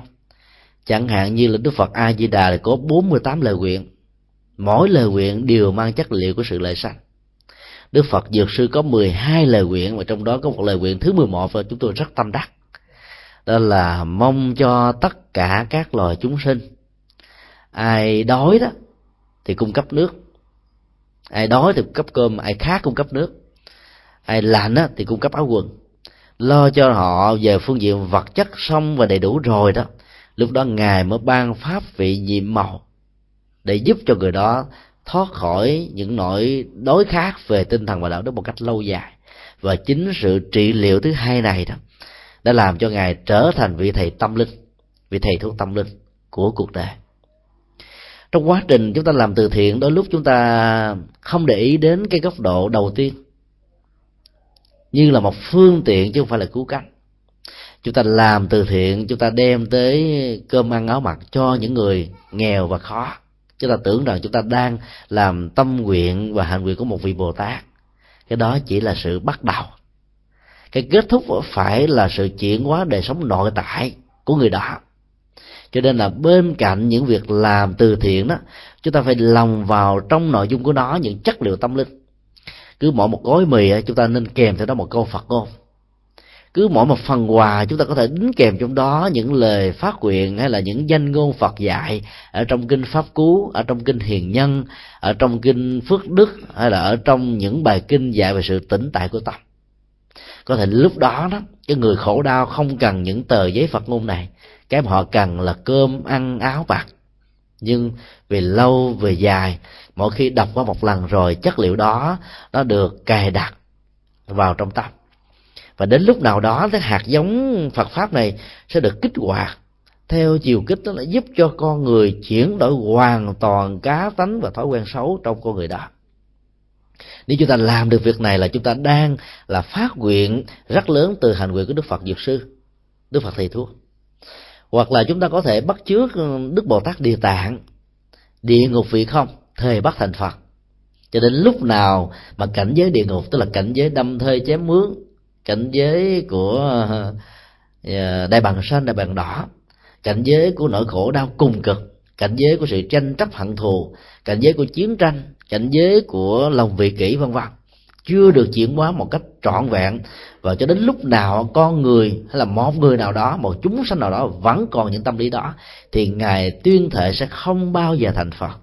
Bởi vì thành phật phỏng có giá trị gì khi mà nỗi khổ niềm đau của cuộc đời vẫn còn đè nặng. Đó là sự phát nguyện. Hoặc là chúng ta có thể bắt trước tôn giả a nan ở trong bài tựa của kinh thủ lăng nghiêm đó. Mỗi buổi sáng ở các chùa điều tụng như nhất chúng sanh vị thành phật, chung bất ư thử thủ nơi hòa. Cho đến lúc nào còn một chúng sanh nào chưa giác ngộ được, thì con xin phát nguyện không bao giờ chứng đắc đạo quả vô thượng bộ đề của niết bàn. Mà rất tiếc, ở trong bài hồi hướng, chúng ta lại phát nguyện ngược lại. Nguyện sanh tây phương tịnh độ trung. Thế là trong một thời khóa, nếu không để ý đó, chúng ta tạo ra những sự mâu thuẫn nội tại giữa lời phát nguyện trước và lời phát nguyện sau lời phát nguyện trước thì chúng ta ca ngợi tôn giả a nan, làm những việc khó làm để chúng ta học hỏi theo gương hạnh của ngài. Nhưng sau cái thời kinh đó là chúng ta mong mình trở về tây phương đầu tiên, cứ là bỏ cuộc đời khổ đau. Do đó ai phát nguyện tụng cái bài tựa thủ lăng nghiêm thì đừng bao giờ đọc bốn câu thơ ờ, ở cái vế thứ ba của bài hồi hướng trong các nghi thức tụng niệm của người trung hoa và việt nam bởi vì hai cái đó đối lập với nhau. Mặc dù đều là phát nguyện, một cái là phát nguyện sanh về tây phương, còn một cái là phát nguyện ở tại cuộc đời này để làm những việc lệ lạc cho chúng sinh, thông qua hạnh dấn thân đồng sự để nhiêu ít hữu tình lệ lạc quần sanh. Cho nên chúng ta phải ý thức rằng coi sở trường hạnh nguyện mình ở chỗ nào, để chúng ta có thể học hỏi hạnh nguyện của các vị bồ tát một cách thích hợp thì lúc đó chúng ta trở thành những con người rất có ý nghĩa trong cuộc đời. Hoặc là quý vị có thể phát nguyện thọ với bồ tát. Với bồ tát là một trong những cơ hội rất quý về phương diện đạo đức và sự hành trì. Để nâng tầm nhận thức và lòng từ bi của một người hành giả bình thường đó, trở thành cao hơn quý hơn để có thể đạt được những giá trị an lạc hạnh phúc nhiều hơn. Ở Việt Nam á, thì cứ đến các đại giới đàn khi có các vị xuất gia thọ giới sa di sa di ni thức samana ni tỳ kheo ni và tỳ kheo tăng thì lúc đó đó ban tổ chức kiến đàn đều tạo cơ hội cho các vị tại gia phát nguyện làm vị bồ tát với tâm lượng của sự của của tấm lòng vĩ đại. Còn ở hải ngoại thì, thì thỉnh thoảng có một số nơi làm chẳng hạn như chùa Quang Minh của chúng ta cứ hai năm vào khoảng tháng 6 chúng tôi được biết là ở đây có tổ chức đại giới đàn thọ giới bồ tát cho những người phật tử tại gia. Quý phật tử nên phát nguyện thực hành theo.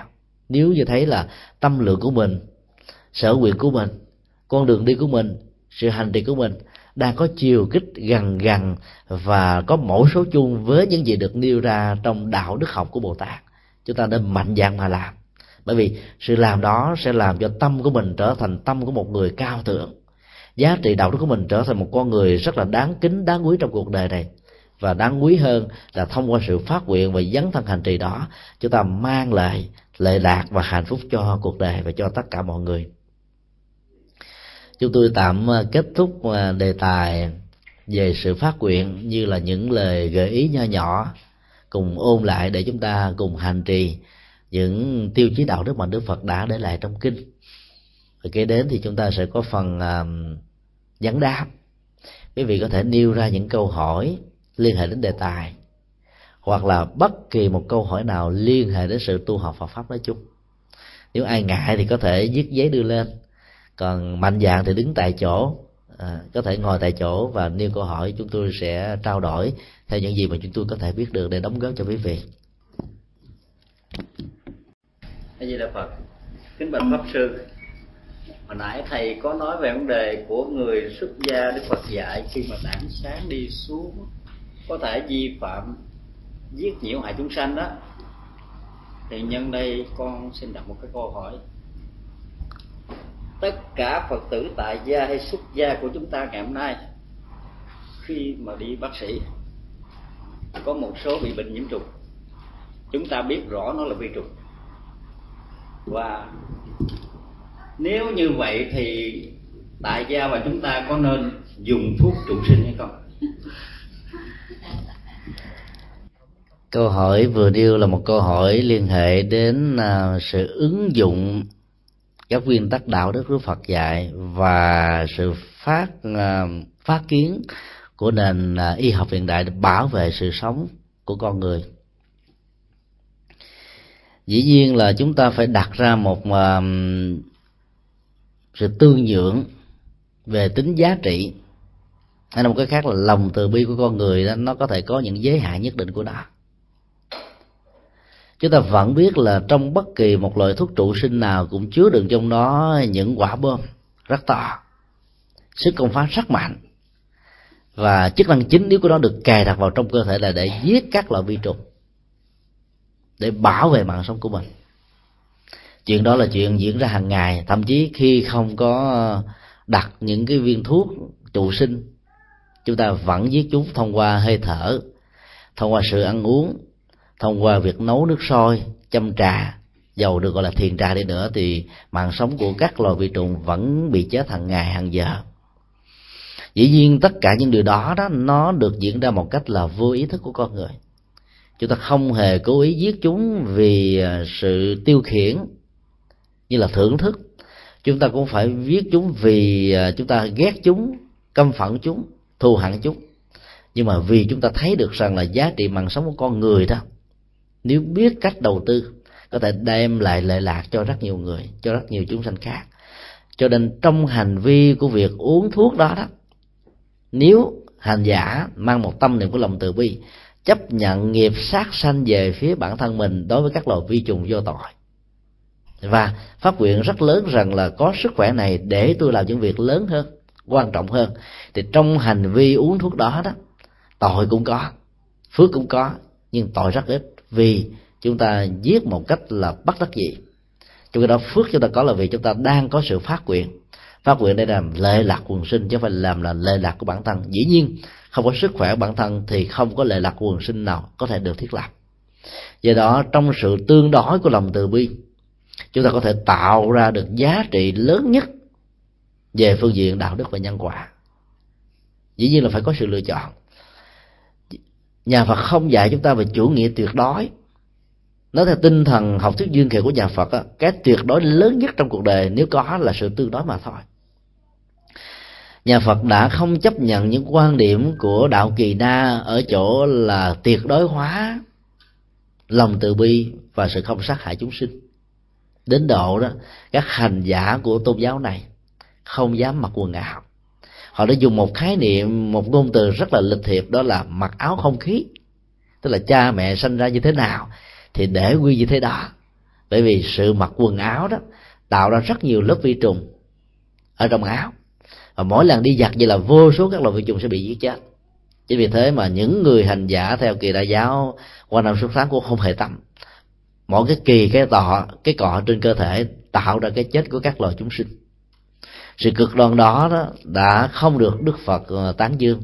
Vì sự cực đoan này đã làm ảnh hưởng sức khỏe đối với phần lớn các hành giả. Dĩ nhiên có một số hành giả quen thực tập có cấu trúc cơ thể vật lý đặc biệt có thể vượt qua cơn lạnh gần không độ ở miền Bắc Ấn Độ và cái cơn nóng trên 42 độ C hàng năm. Nhưng phần lớn thì không thích hợp được chính vì thế mà tôn giáo này mặc dầu có nhiều nỗ lực về hạnh từ bi, giáo dục cho quần chúng thương tưởng và bảo hộ các chúng sinh thông qua sự phát nguyện, nhưng nó không trở thành một tôn giáo đại diện cho tấm lòng từ bi như là đạo phật đã có. Do đó, đề cập đến cái sự tuyệt đối nhất thì không bao giờ có. Và muốn có được sự tương đối trong cái tuyệt đối nhất thì nhà Phật dạy là trong mọi hành động thương tổn chúng sanh một cách vô ý thức chúng ta phải nạp vào năng lượng của lòng từ bi để chuyển hóa. Nếu các hành động khác có được chất liệu của lòng từ bi này, thì cái đó vẫn được xem là một hành vi nhiều ít hữu tình, lệ lạc chúng sanh. Và cái đó vẫn có thể chấp nhận được. Và sự thương tổn về nhân quả vẫn có, nhưng giá trị lại lạc nó lớn hơn. Cho nên trong cái tổn hại ít và cái lớn hơn là phước lộc nhiều đó, thì chúng ta nên chọn. Thì cái đó vẫn có thể được chấp nhận.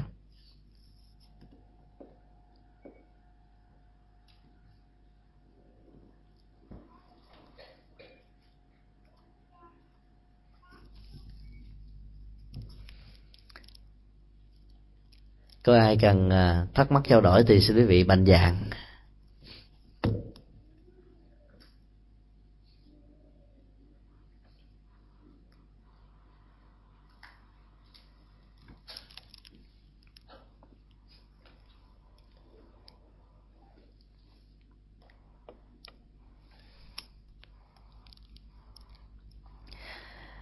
trong khi chờ đợi quý vị à, nêu câu hỏi đó có, có ai với câu hỏi giơ tay.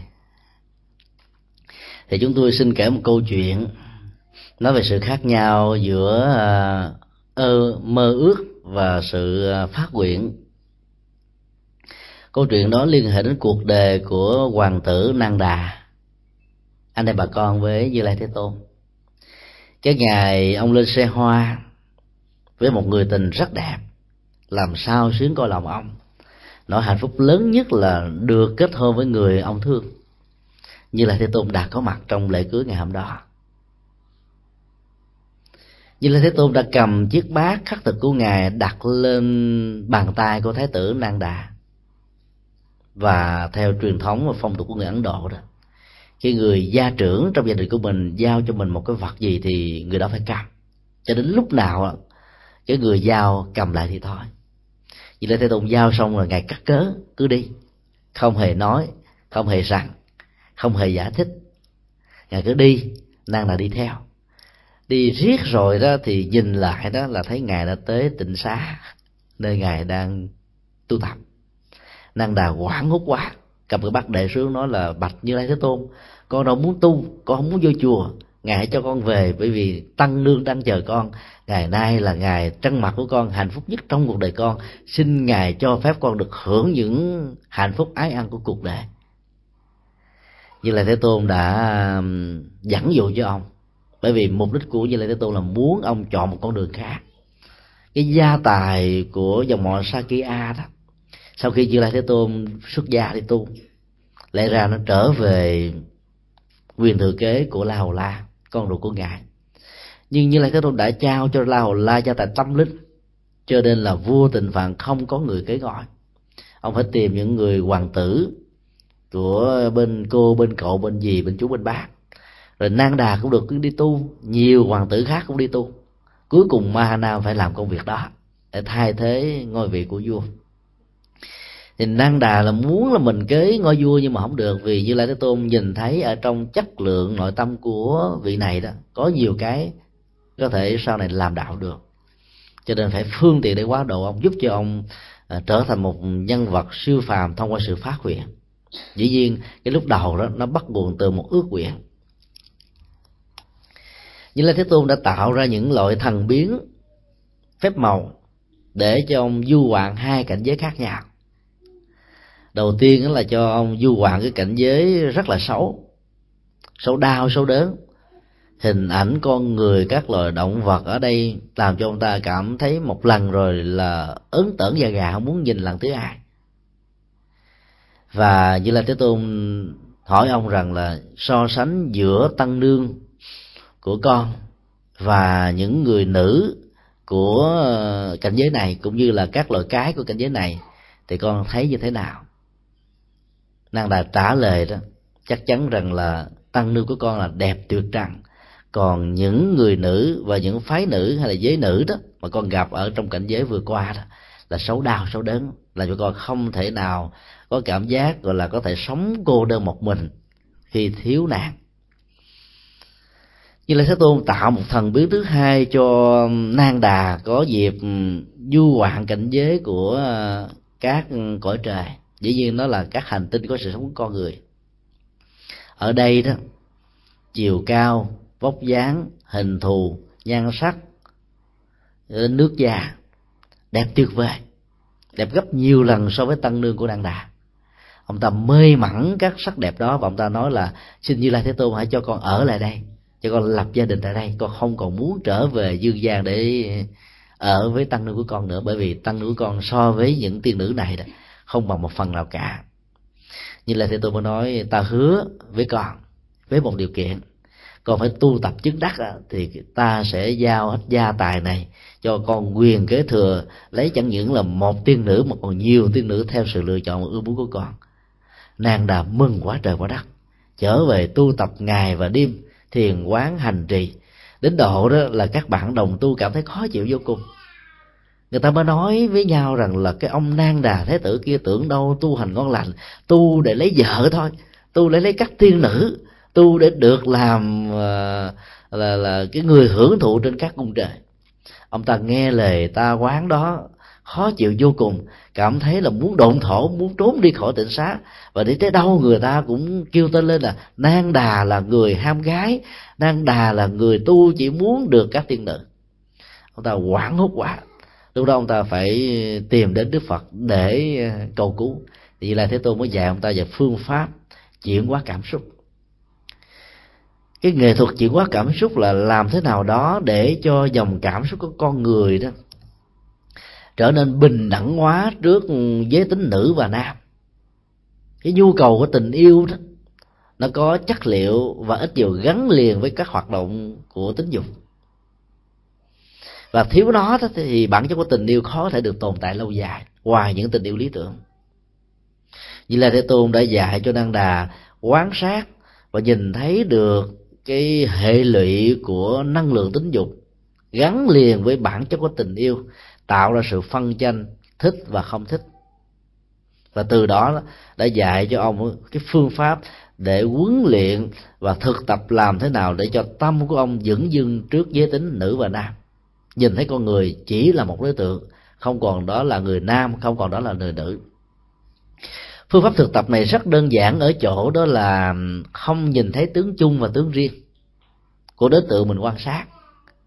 Thông thường khi chúng ta quan sát một con người đó, đầu tiên chúng ta quan sát cái tướng trạng chung nhất, cái đặc điểm chung nhất của một giống nòi chẳng hạn như người việt nam á, thì da vàng mũi tẹt lùng lùng bé bé giống vậy đó. Phải không ạ? à? Còn người phương tây đó thì da trắng, nước mặt ờ, tươi vui. Tướng tá đẹp và bảnh trai hơn là những người da vàng của chúng ta. Nó có những cái cộng nghiệp, nó có những cái tướng chung và cái đó được được xem là đặc điểm của chủng loại. Cái mà con người dẫn tới hấp dẫn tính dục và hấp dẫn tình yêu nó không nằm ở trên tướng chung nó nhiều. Nó nằm rất ít đặc đặc biệt như là người ấn độ, nhất là phụ nữ, không bao giờ muốn làm hôn thú với những người không phải là người ấn độ. Cho nên tăng đi việt nam đi du học ở ấn độ là an tâm. Đi 10 về 10 đi trăm về tâm còn đi mỹ đó thì đi 10 về hai ba. Đó là một sự thật. Bởi vì họ không bao giờ đặt một quan niệm thích thú gì đối với đặc điểm chung của những người khác với à, dòng tộc của ấn độ cái đó đó là một phần tu tập tu tập tổng quát.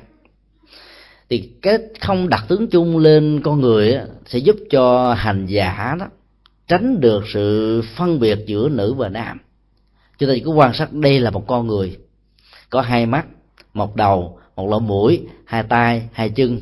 Sự vận hành đi đứng của người đó là chỉ là sự đi đứng nằm ngồi thôi bên cạnh đó, chúng ta không chèn theo bất cứ một ý niệm, nhận thức rằng đây là tướng đi đặc biệt hay là tướng đi không đặc biệt, đây là tướng đi hùng dũng hay là tướng đi yếu điệu hoàn toàn không có. Cái đặc điểm chung đó, nó chấm dứt tại đây. Cái thứ hai nữa là hành giả cần phải quán chiếu, tu tập vào cái tướng riêng. Và cái tướng riêng đó mới tạo ra sự gút mắt của chấp trước. Tình yêu phát sinh từ những cái tướng riêng, từ những cái nét riêng của từng con người chẳng hạn như là chiếc răng khểnh của phụ nữ việt nam hay là chiếc má đồng tiền nũng nịu hay là sống mũi dọc dừa cặp mắt bồ câu tiếng nói uh, ngọt ngào tướng đi tha thước mái tóc thề chảy dài trên đôi vai vân vân. Tất cả những tướng riêng đó là cái mà có thể thu hút giới tính và thu hút tình yêu lớn nhất ở con người. Như là thế tôn dạy là khi mà hành giả tiếp xúc với những người khác phái đó không để cho tâm thể hiện qua các giác quan của con mắt, của lỗ tai, của lỗ mũi, của cái miệng, của sự xúc chạm và ý niệm hóa thiết lập lên để hình dung ra những cái mà mình thích hay là không thích. Thì lúc đó hành giả sẽ vượt qua được cái thói quen của tình yêu, thói quen của tính dục, thói quen của dẫn đến hôn nhân giữa hai bên. Và nhờ thực tập phương pháp như vậy năng đà đã trở thành một người chứng đắc trước khi ông ta chứng đắc đó, và nỗi khổ đau cùng cực của ông ta là bị mang tiếng là đi tu chỉ vì cưới những thiên nữ đó, đã làm cho ông ta, đầu tiên nó phải đến đức phật để mong ngài dạy cho phương pháp. Sau khi thực tập phương pháp rồi thì ông phát nguyện rất lớn là tôi tu tập chỉ vì một mục đích duy nhất là giác ngộ vô thượng bồ đề. Không phải để làm vua, không phải là để kế ngôi vua, cũng không phải là để hưởng thụ các lạc thú của thiên cung hay là lạc thú ở bất cứ một cảnh giới nào, mà chỉ để làm phật, chỉ để giác ngộ thôi. Ông ta đã nêu quyết tâm đó, mặc dầu không ai tin quyết tâm này. Bởi vì khi trở về, ông ta đã tuyên bố rằng tôi tu tập để tôi được sanh về cõi trời. Cái điều đó đã làm cho ông ta có một thái độ dưỡng dưng trước những lời khen và tiếng chê, trước những điều thị và phi, trước những cái bất như ý. Và nhờ đó, trạng thái tĩnh tại đã được thiết lập và ông ta đã thực tập và tu thành công cho nên sự phát nguyện là một trong những năng lực rất quan trọng. Để đẩy con người về phía trước, đặt con người đúng vào trong quỹ đạo cần thiết. Và sự đi trên quỹ đạo cần thiết đó để giúp cho con người đạt được những giá trị cần đạt trong cuộc đời. Cho nên là các hành giả phật tử cần phải phát nguyện nhiều, bỏ cầu nguyện đi. Phát nguyện để mang ý nghĩa và tấm lòng của vị tha còn cầu nguyện phần lớn chỉ mang chất liệu và tấm lòng của vị kỷ thôi. Và hai con đường có hai giá trị khác nhau dẫn đến hai tác dụng khác nhau trong cuộc đời. Một bên đó, lòng vị kỷ dẫn đến nỗi sợ hãi. Một bên lòng vị tha dẫn đến lòng hân hoan tùy hỷ rộng lượng tha thứ bao dung hiểu biết chở che. Giá trị của chúng khác nhau liều lắm cho nên không dạy gì mà chúng ta chọn cho bản thân mình và những người thân của mình, giá trị của lòng vị kỷ thông qua sự nguyện ước bình thường, như là nan đà trước khi giác ngộ, nguyện tu tập để có được phước báo của có trời, lấy được những tiên nữ đẹp để hưởng thụ phúc lạc đó. Mà chúng ta hãy nêu một sự phát nguyện tu tập để chúng ta mang lại an lạc hạnh phúc cho bản thân mình và cho những người khác. Nếu quý vị nào có thắc mắc và muốn trao đổi thì xin quý vị nêu câu hỏi yeah. Dạ. cảm ơn bố cảm ơn à, thưa thầy trong à, uh, 12 lời nguyện của đức uh, dược sư liên quan vương phật cái điều nguyện thứ 11 đó, là con rất là tâm đắc và rất uh, thích và con đã có muốn thực tập chút đỉnh thì trong khi lời nguyện của 11 của Đức Phật Dược sư Lưu Ly Quang Như Lai nói là nếu có người nào mà vì miếng ăn á, phải à, làm những điều dữ ác á, thì ngài sẽ à, kéo người đó về cho ăn uống rồi à, sẽ à, giải bài cho họ để đưa về chánh pháp để được vô thượng chánh đẳng chánh giác. Thì con cũng tình cờ thôi. Con đọc lại đó con tâm đắc quá. Con mới gặp một hai người quen đó thì con có nói câu chuyện như vậy thì chẳng những là họ họ không bỏ. Thí dụ như con thí dụ là cũng như mấy em ờ, bị xì ke ma túy á, nó hay với là nó cúp giật đồ, nó đập xe, đập đồ, mở chìa khóa, lấy ờ, ăn cắp đồ trong xe. Con mới nói, mấy con làm gì? Mấy con bị bắt chết. Bây giờ tại sao mấy con phải làm như vậy? Mình ở không, mình có lãnh tiền. Mà bây giờ sao con làm như vậy? Nó nói, con bây giờ con không có nhà cửa. Con không có đoán con nói thôi bây giờ chú thì không không dám ờ, xin lỗi. Chú không có tư cách để mà giúp con cái chuyện đó. Nhưng chú có thể mua à, hai chục gói mì cho à, à hai, hai hai ba thùng mì cho con. Rồi chú đưa con về cái chỗ hotel á. À, chú nói với người ta để cho con ở. Thì con phải cố gắng con sửa con đồng ý không? Thì con cũng à, làm như vậy. Nhưng cuối cùng lại nó lấy hai thùng mì nó đi bán luôn. Thành thử ra con đương nhiên con nói có lẽ mình không phải ông phật thì dược sư nếu mình làm không được. Thành thử bữa nay thầy cũng cho con biết cái chuyện vậy.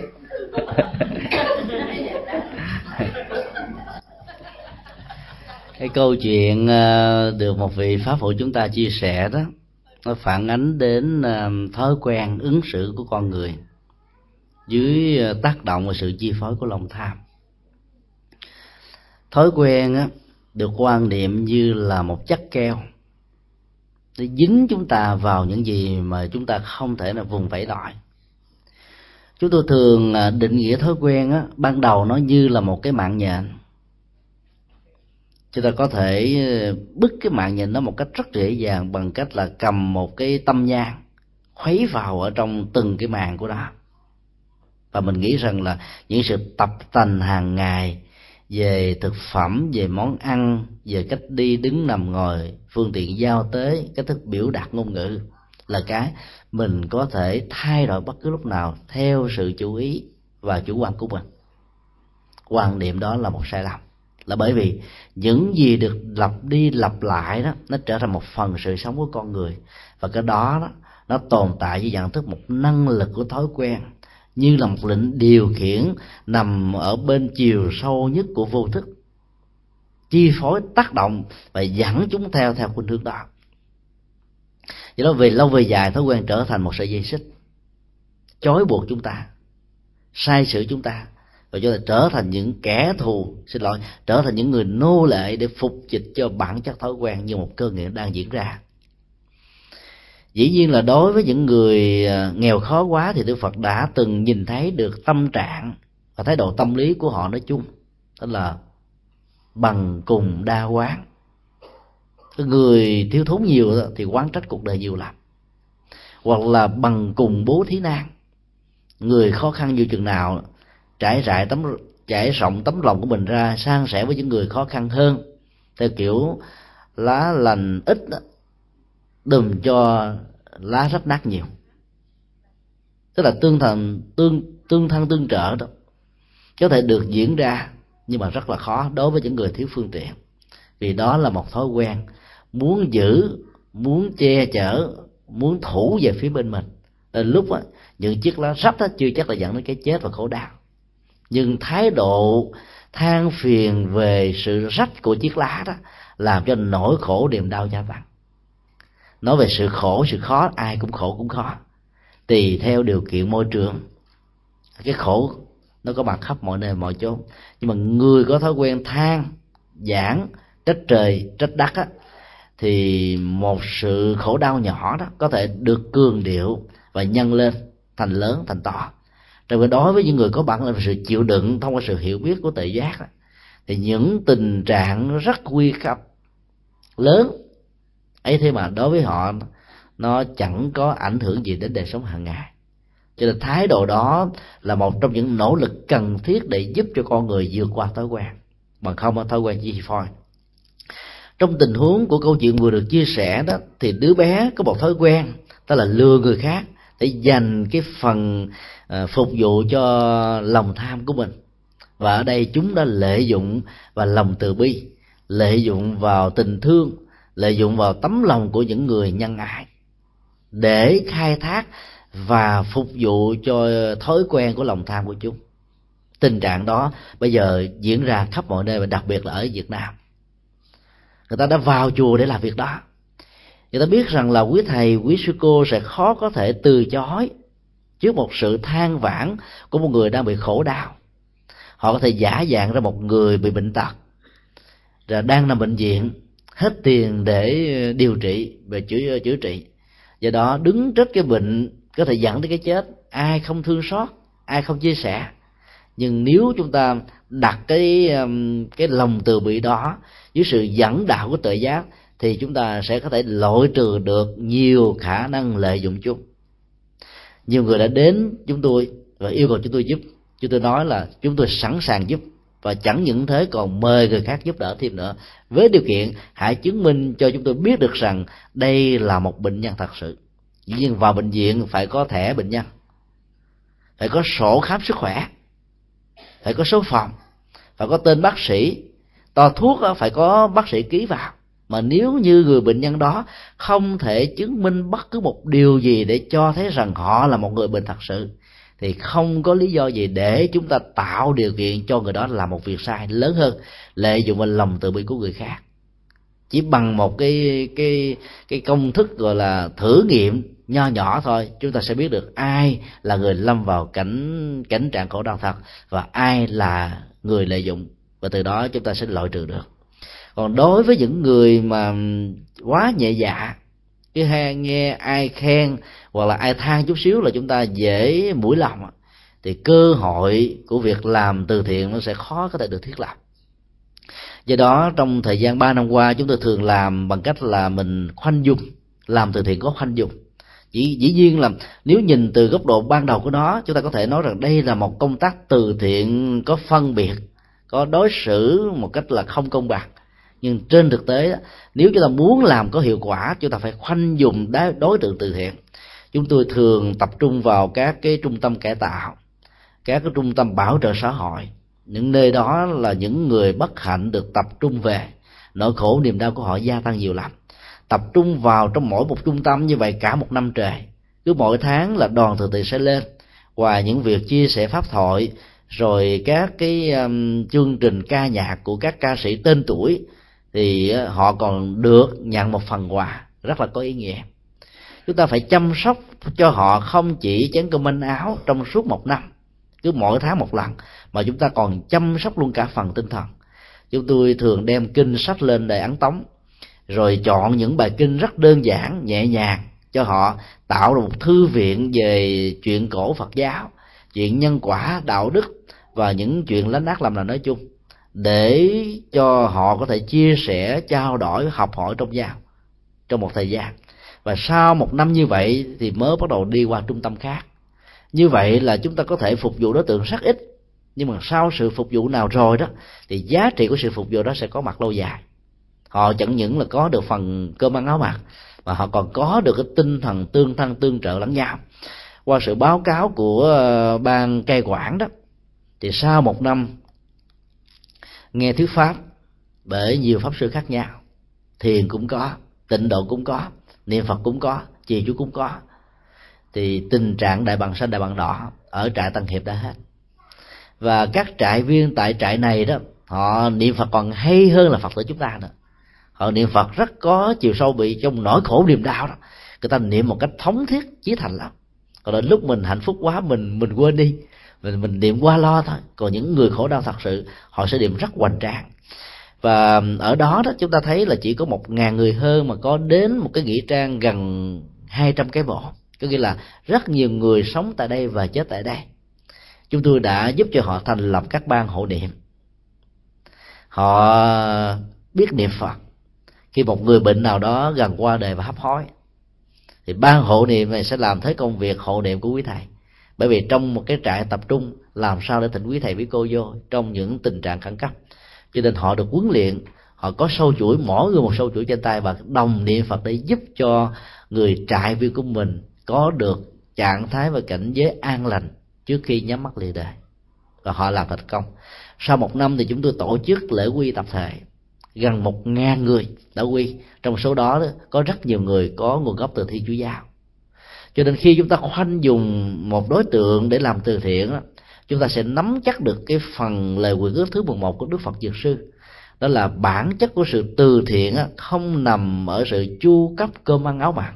Bởi vì ngay cả người thế gian còn nói với chúng ta một điều, đó là cứu ngặt chứ không cứu nghèo. Tức là cứu những người trong tình trạng nếu thiếu sự chăm sóc và lo lắng của chúng ta, họ sẽ chết. Còn nghèo khổ, ở đâu cũng có. Do đó, phật giáo chúng ta cũng làm theo một cách thức qua sự phát nguyện của đức phật dược sư đó là cơm, ăn, áo mặc chỉ là một nhịp cầu. Thông qua nhịp cầu này đó, người tiếp nhận phần quà sẽ không có cảm giác rằng mình là gánh nặng của xã hội. Ở đó chỉ có sự cảm thông, có lòng từ bi, có sự chia sẻ, có sự cứu giúp và chỉ có tình thân giữa con người với con người với nhau. Trong đó, mọi sự phân chia tôn giáo màu sắc, nam, nữ, lớn, nhỏ, rồi tiền án, tiền sự, bối cảnh xã hội cũng như là hoàn cảnh gia đình dẫn đến những nỗi khổ niềm đau của họ bị tan biến hoàn toàn. Thì lúc đó đó, cái lòng cảm nhận với sự biết ơn đó của người tiếp nhận sẽ rất là lớn. Lúc đó chúng ta trao thêm cho họ những chất liệu của tâm linh phật giáo, thì họ sẽ nhận với tất cả lòng biết ơn và tôn kính. Thì chỉ khi nào họ tiếp nhận được chánh pháp của đức phật như là một món ăn tinh thần, thì trong nỗi khổ niềm đau họ có thể tự vượt qua được. Cái mục đích của việc làm từ thiện là nằm ở vế thứ hai này. Còn vế thứ nhất chỉ là một phương tiện, một công cụ. Biết sử dụng thì thành công, không biết sử dụng thì có thể bị lạm dụng, dẫn đến tình trạng người ta lừa mình. Và từ sự lừa đó nếu không khéo, lòng từ bi bị tổn thất. Từ đó về sau, mỗi khi gặp cái người nào có hình dáng tương tự là ná như cái cậu bé vừa lấy luôn cả những cái mì gói của mình mình sẽ tưởng thành không bao giờ muốn phát tâm lần thứ hai nữa. Cho nên phải hết sức là khéo léo để cho lòng từ bi khỏi bị thương tổn.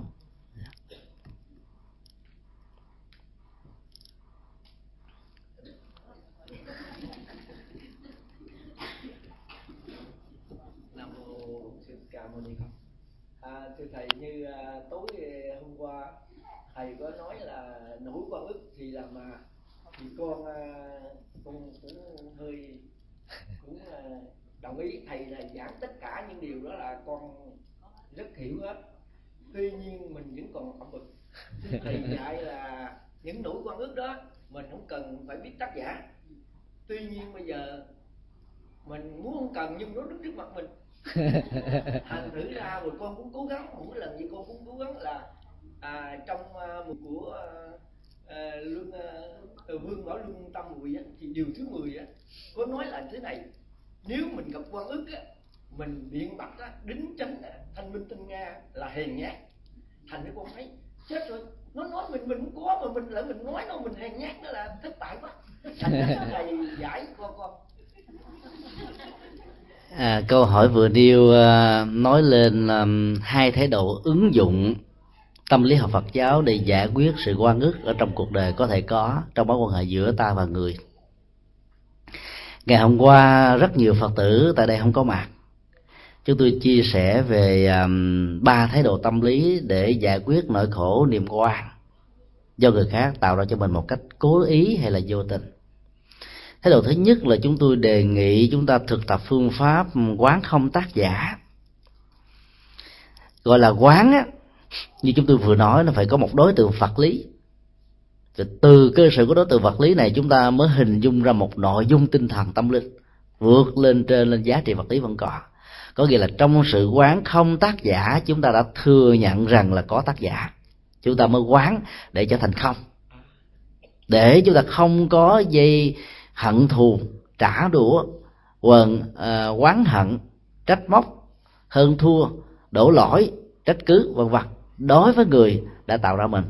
Và khi chúng ta quán như vậy đó, chúng ta sẽ hình dung ra một thái độ của lòng từ bi lớn lắm một sự hiểu sâu sắc tại sao người đó lại có những thái độ và cố tình gây quan giới họa cho mình, lại tạo ra những điều không như ý cho bản thân mình. Mình hiểu hết, mình biết hết, do vì hiểu và biết cho nên mình tha thứ và mình bỏ qua chứ mình không có trách cứ lòng trách cứ đó, nó tạo ra những sự rắc rối. Còn hiểu biết để cảm thông đó là một trong những cách thức chúng ta mở cái gút quan khi quán trái về phía của người tiếp nhận nỗi khổ niềm đau. Và từ đó nỗi khổ đau này sẽ không có cơ hội tạo ra dây mưa rễ má về sau này. Dĩ nhiên khi cái người à, được chúng ta ứng xử một cách cao thượng như vậy đó cũng có thể có hai phản ứng xảy ra. Nếu họ là người có lương tri là lương tâm sẽ làm cho họ dày vò, khó chịu, rai rứt và từ đó vĩnh viễn về sau họ sẽ không tái phạm lần thứ hai. Cho nên cái ngôn ngữ của sự tha thứ đó, nó có giá trị bằng hàng trăm ngàn lần của đau búa trả thù. Phản ứng thứ hai có thể diễn ra một cách tệ hại hơn là người ta ỷ vào sự tha thứ, hỷ xả bao nhiêu của mình để người ta làm những việc xấu hơn. Dĩ nhiên là đứng trước tình trạng đó đó và cứ tiếp tục giữ trạng thái của lòng vị tha cao cả, thì chắc chắn rằng là trong sự giao thoa giữa hai năng lực tâm lý, một cái là của hận thù lợi dụng vào lòng từ bi, còn một cái là của lòng từ bi đặt trên nền tảng của sự hiểu biết và tha thứ, chắc chắn là phần thắng sẽ thuộc về phần thứ hai, tức là của lòng từ bi và tha thứ. Như là thế tôn đã từng có những sự hỷ lạc từ những cái cuộc ách nạn diễn ra với ngài một cách có ý do đó là chúng ta quán không tác giả là để không tạo ra hận thù về phía bản thân mình. Tâm lý thứ hai đó là chúng ta phải quán rằng là không có thọ giả. Dòng cảm xúc của nỗi khổ niềm đau đó, nếu chúng ta thừa nhận nó là mình là một nạn nhân, thì nỗi khổ niềm đau sẽ còn hoài. Theo cái thức này đó, chúng ta phải giải tỏa những thái độ ức chế. Đôi lúc đó nó gắn liền với trạng thái hận thù, tạo ra một cái nhìn rất là mặc cảm và tự ti chúng tôi thử đem ra một sự so sánh nhỏ. Vào năm 1999 khi đất nước Tây Tạng tổ chức 40 năm kỷ niệm mất nước do sự chiếm đóng của Trung Cộng, thì Đức Đạt Lai Lạt Ma đã vận động quần chúng Tây Tạng của mình là hãy kỷ niệm 40 năm đại chuyển pháp luân. Cái quan điểm và sự thay đổi cái tầm nhìn thôi để tạo ra cho tất cả những người Tây Tạng bị mất nước dưới sự xâm lăng của Trung Cộng rằng chúng tôi không phải là nạn nhân của nỗi khổ niềm đau của 40 năm về trước mà chúng tôi thầm cảm ơn người Trung Hoa vì nhờ có sự xâm lăng đó mà đạo Phật Tây Tạng đã có mặt khắp mọi nơi và mọi chốn. Tiếng nói của Phật giáo Tây Tạng đã trở thành sự lựa chọn của rất nhiều người như là một fashion trong thời hiện đại. Lợi và hại dĩ nhiên nó song toàn với nhau nhưng chắc chắn là cái phần lợi và dưới cái nhìn tích cực của đức đạt lai lạt ma đó, tính cách nạn nhân trong con người của mình đã được giải tỏa. Dĩ nhiên nỗi khổ niềm đau quá khứ ai cũng có. Mất nước là nỗi khổ đau lớn nhất của một người lãnh tụ quốc gia như đức đạt lai lạt ma. Nhưng ngài không bao giờ nhìn ngài như là một nạn nhân. Ngài cũng muốn cho tất cả những người dân tây tạng xóa đi cái ức chế tâm lý mặc cảm rằng họ là nạn nhân mà nhờ đó, họ sống một cách an lạc trong hiện tại. Và phương pháp đó được nhà Phật gọi là hiện tại lạc trú. Sống với hiện tại, bỏ quên đi quá khứ, chặt đứt đi gốc rễ của nỗi khổ niềm đau đã qua, thì hiện tại mới có thể trổ qua và hạnh phúc của an lạc. Cái phương pháp thực tập này rất đơn giản mà có hiệu quả vô cùng. Là lúc có người việt nam của chúng ta, đi đâu mình cũng vẫn còn thói quen nói là chúng tôi là những người việt tị nạn tức là mình gán ở trên cơ thể, cấu trúc tâm lý, nhận thức của mình là tị nạn, trốn nạn. Có nghĩa là mình đã thừa nhận trong đó, mình là thọ giả, tức là người đang tiếp nhận nỗi khổ niềm đau của một chính thể nào đó. Và chúng ta đang đi trốn tránh cái nỗi khổ niềm đau đó. Chúng ta là một nạn nhân. Dĩ nhiên, về phương diện chính trị, điều đó không có gì là sai. Nhưng về phương diện tu tập và hành trì đó, hành giả phật giáo phải giải tỏa nó bằng phương pháp, gọi là phát nguyện không nhìn thấy có kẻ thù. Khi chúng ta phát nguyện không nhìn thấy có kẻ thù, thì chúng ta cũng đã giải tỏa được ước chế tâm lý rằng mình là người nạn nhân của kẻ thù đó. Phương pháp tâm lý thứ ba đó là chúng ta đừng có quan trọng quá bất cứ cái gì. Đừng bao giờ cường điều quá cảm xúc. Đừng bao giờ nhân bản vô tính những nỗi khổ niềm đau đã qua bằng cách là họ bỏ quên quá khứ. Thì chúng ta sẽ sống một cách thoải mái an lạc hiện tại. Đây là triết lý tâm lý của nhà phật. Nó có thể đòi hỏi đến sự hy sinh và buông bỏ của chúng ta nhiều lắm đứng về phương diện chính trị chúng ta khó buông. Nhưng đứng về phương diện tu tập á, không buông là bị thiệt thòi. Bởi vì dòng cảm xúc mặc cảm nỗi khổ niềm đau đó chứa chất nhiều chừng nào trong lòng thì thì bất hạnh nó diễn ra nhiều chừng đó trong đời sống của mình do đó chúng tôi mới đề nghị là khi chúng ta bị một nỗi quan xuất hiện đó, thì có thể ứng dụng một trong ba thái độ tâm lý đó để vượt qua nó. Dĩ nhiên giữa lời phật và lời tổ có một sự khác biệt căn bản. Trong lượng bảo dương tam muội đó, thì tổ dạy chúng ta là quan ức không cần biện bạch. Vì biện bạch thể hiện ra mình là một người hèn nhát. Thái độ tâm lý này đó, chỉ có thể được ứng dụng trong một tình huống đặc biệt, đó là mọi lời trình bày về chân lý rằng tôi không phải là tác giả, tôi không phải là người tạo ra nỗi khổ niềm đau, hoàn toàn phản tác dụng và tạo ra cơ hội cho người khác nhận định ngược lại rằng có tịch lên rụt rịch. Có nghĩa là càng nói nhiều thì người đó là tác giả. Thì lúc đó đó, chúng ta không cần phải biện bạch. Các nhu cầu về thanh minh, thanh nga phải phải dẹp qua một bên. Nhưng nếu chúng ta áp dụng câu nói đó cho tất cả mọi tình huống còn lại không khéo chúng ta sẽ tạo ra nỗi quan khiên quán trái trong cuộc đời nhiều hơn bởi vì trong cuộc đời của như lai thế tôn, ngài đã từng bị người ta du khống, ngài đã từng người ta bị người ta chụp mũ. Chẳng hạn như các bà la môn đã từng bảo rằng như lai thế tôn là người chủ trương đoạn diệt, là người chủ trương hư vô, là người chủ trương yếm thế. Ba chủ nghĩa học thuyết này đối với nền tảng văn hóa, đạo đức, tâm linh của ấn độ là những điều khó có thể chấp nhận được. Như lai thế tôn đã không giữ cái cách thế im lặng vì sợ rằng hèn nhát ngài không có thái độ đó. Mà ngài nói ra như sự tuyên bố chân lý rằng, tôi có chủ trương đoạn diệt, nhưng đoạn diệt của như lai thế tôn chủ trương hoàn toàn khác với chủ nghĩa đoạn diệt của các triết thuyết và tôn giáo lúc bấy giờ. Đó là chủ trương của ngài cho rằng phải đoạn diệt lòng tham lòng sân, lòng si, đạo diệt lòng vị kỷ ngài cho rằng, chỉ nhiên như lai thế tôn có chủ trương về hư vô, nhưng hư vô của ngài không phải là không chấp nhận có đề sao. Hư vô của ngài là không phải là không chấp nhận có đạo đức nhân quả kế tiếp sau khi con người đã thực hiện một hành vi nào đó, mà là hư vô hết tất cả những gì đi ngược lại với giá trị lợi ích cho cộng đồng và xã hội.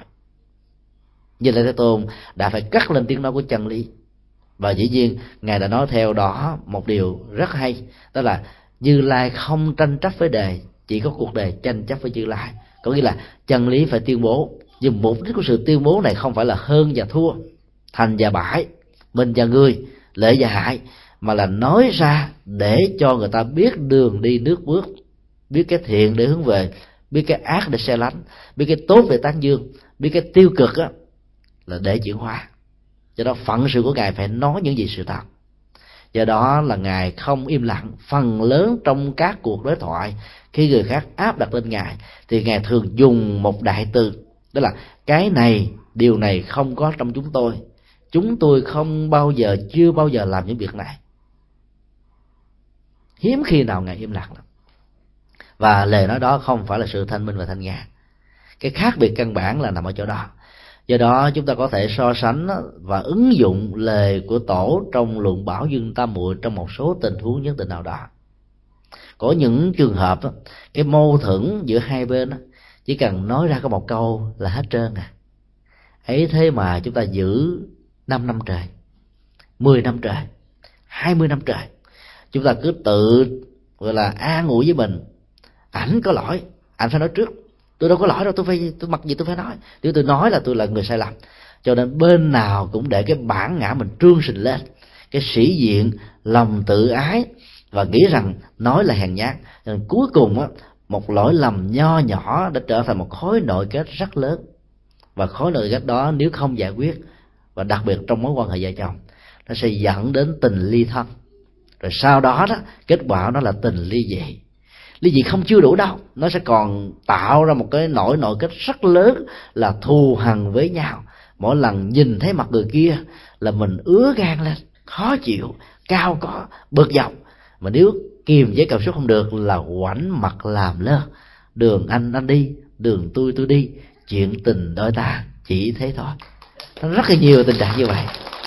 Cho nên chúng tôi thường đề nghị là chúng ta nên theo phật còn luân bổ dư tâm muội, chúng ta ứng dụng trong một vài tình huống nhất định thôi. Chứ đừng ứng dụng cho tất cả mọi tình huống. Hay nói cách khác là ứng dụng lời phật dạy đó, phải hiểu được nguồn gốc của nó. Còn bằng không, có thể phản phản tác dụng. Và cái đó là điều nên tránh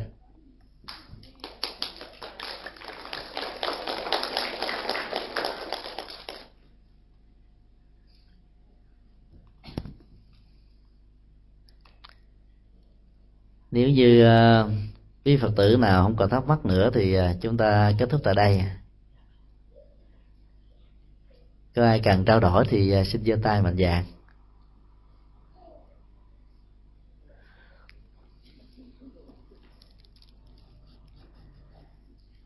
dạ dạ mời chú uh, lý thường nghiệp ha.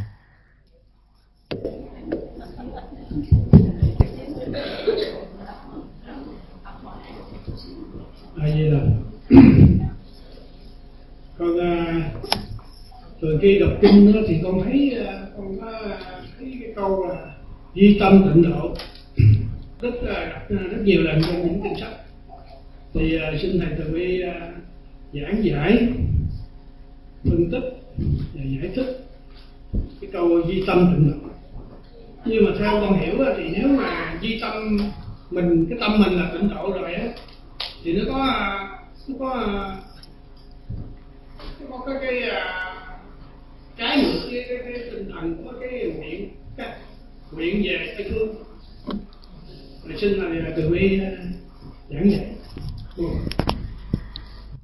Câu hỏi về di tâm tịnh độ là một trong những à, phương diện ứng dụng pháp môn hành trì của tịnh độ tông trong thời hiện đại học thuyết duy tâm tịnh độ trên nền tảng hoàn toàn không hề đối lập với học thuyết phát vượng quảng sanh về tây phương. Nếu chúng ta hiểu nó như một cơ sở điều kiện của nhân để tạo ra một chất liệu đáp ứng được rất nhiều điều kiện để vãng sanh tây phương tịnh độ. Khái niệm duy tâm tịnh độ trước nhất được hiểu là một tịnh độ được thiết lập trên trạng thái thanh tịnh của tâm nhưng phải được đẳng thức hóa bằng tâm. Đạo phật không bao giờ chủ trương rằng là tâm là nguồn gốc đầu tiên của mọi sự vật hiện tượng. Mặc dù rất nhiều chủ nghĩa học thuyết đã gán ghép cho đạo phật chuyện đó. Học thuyết chính yếu của đạo phật là duyên khởi tính duyên khởi là tính điều kiện và không bao giờ thừa nhận nguyên nhân đầu tiên. Nếu cho rằng tâm là nguyên nhân đầu tiên của mọi sự vật duy tâm lúc đó chúng ta đã rơi vào chủ nghĩa nhất quy của các tôn giáo và triết học. Duy duyên khởi, tức là điều kiện là tính cần thiết để tạo ra sự thành trụ ngoại diệt, sanh lão bệnh tử của con người và của mọi vật nói chung.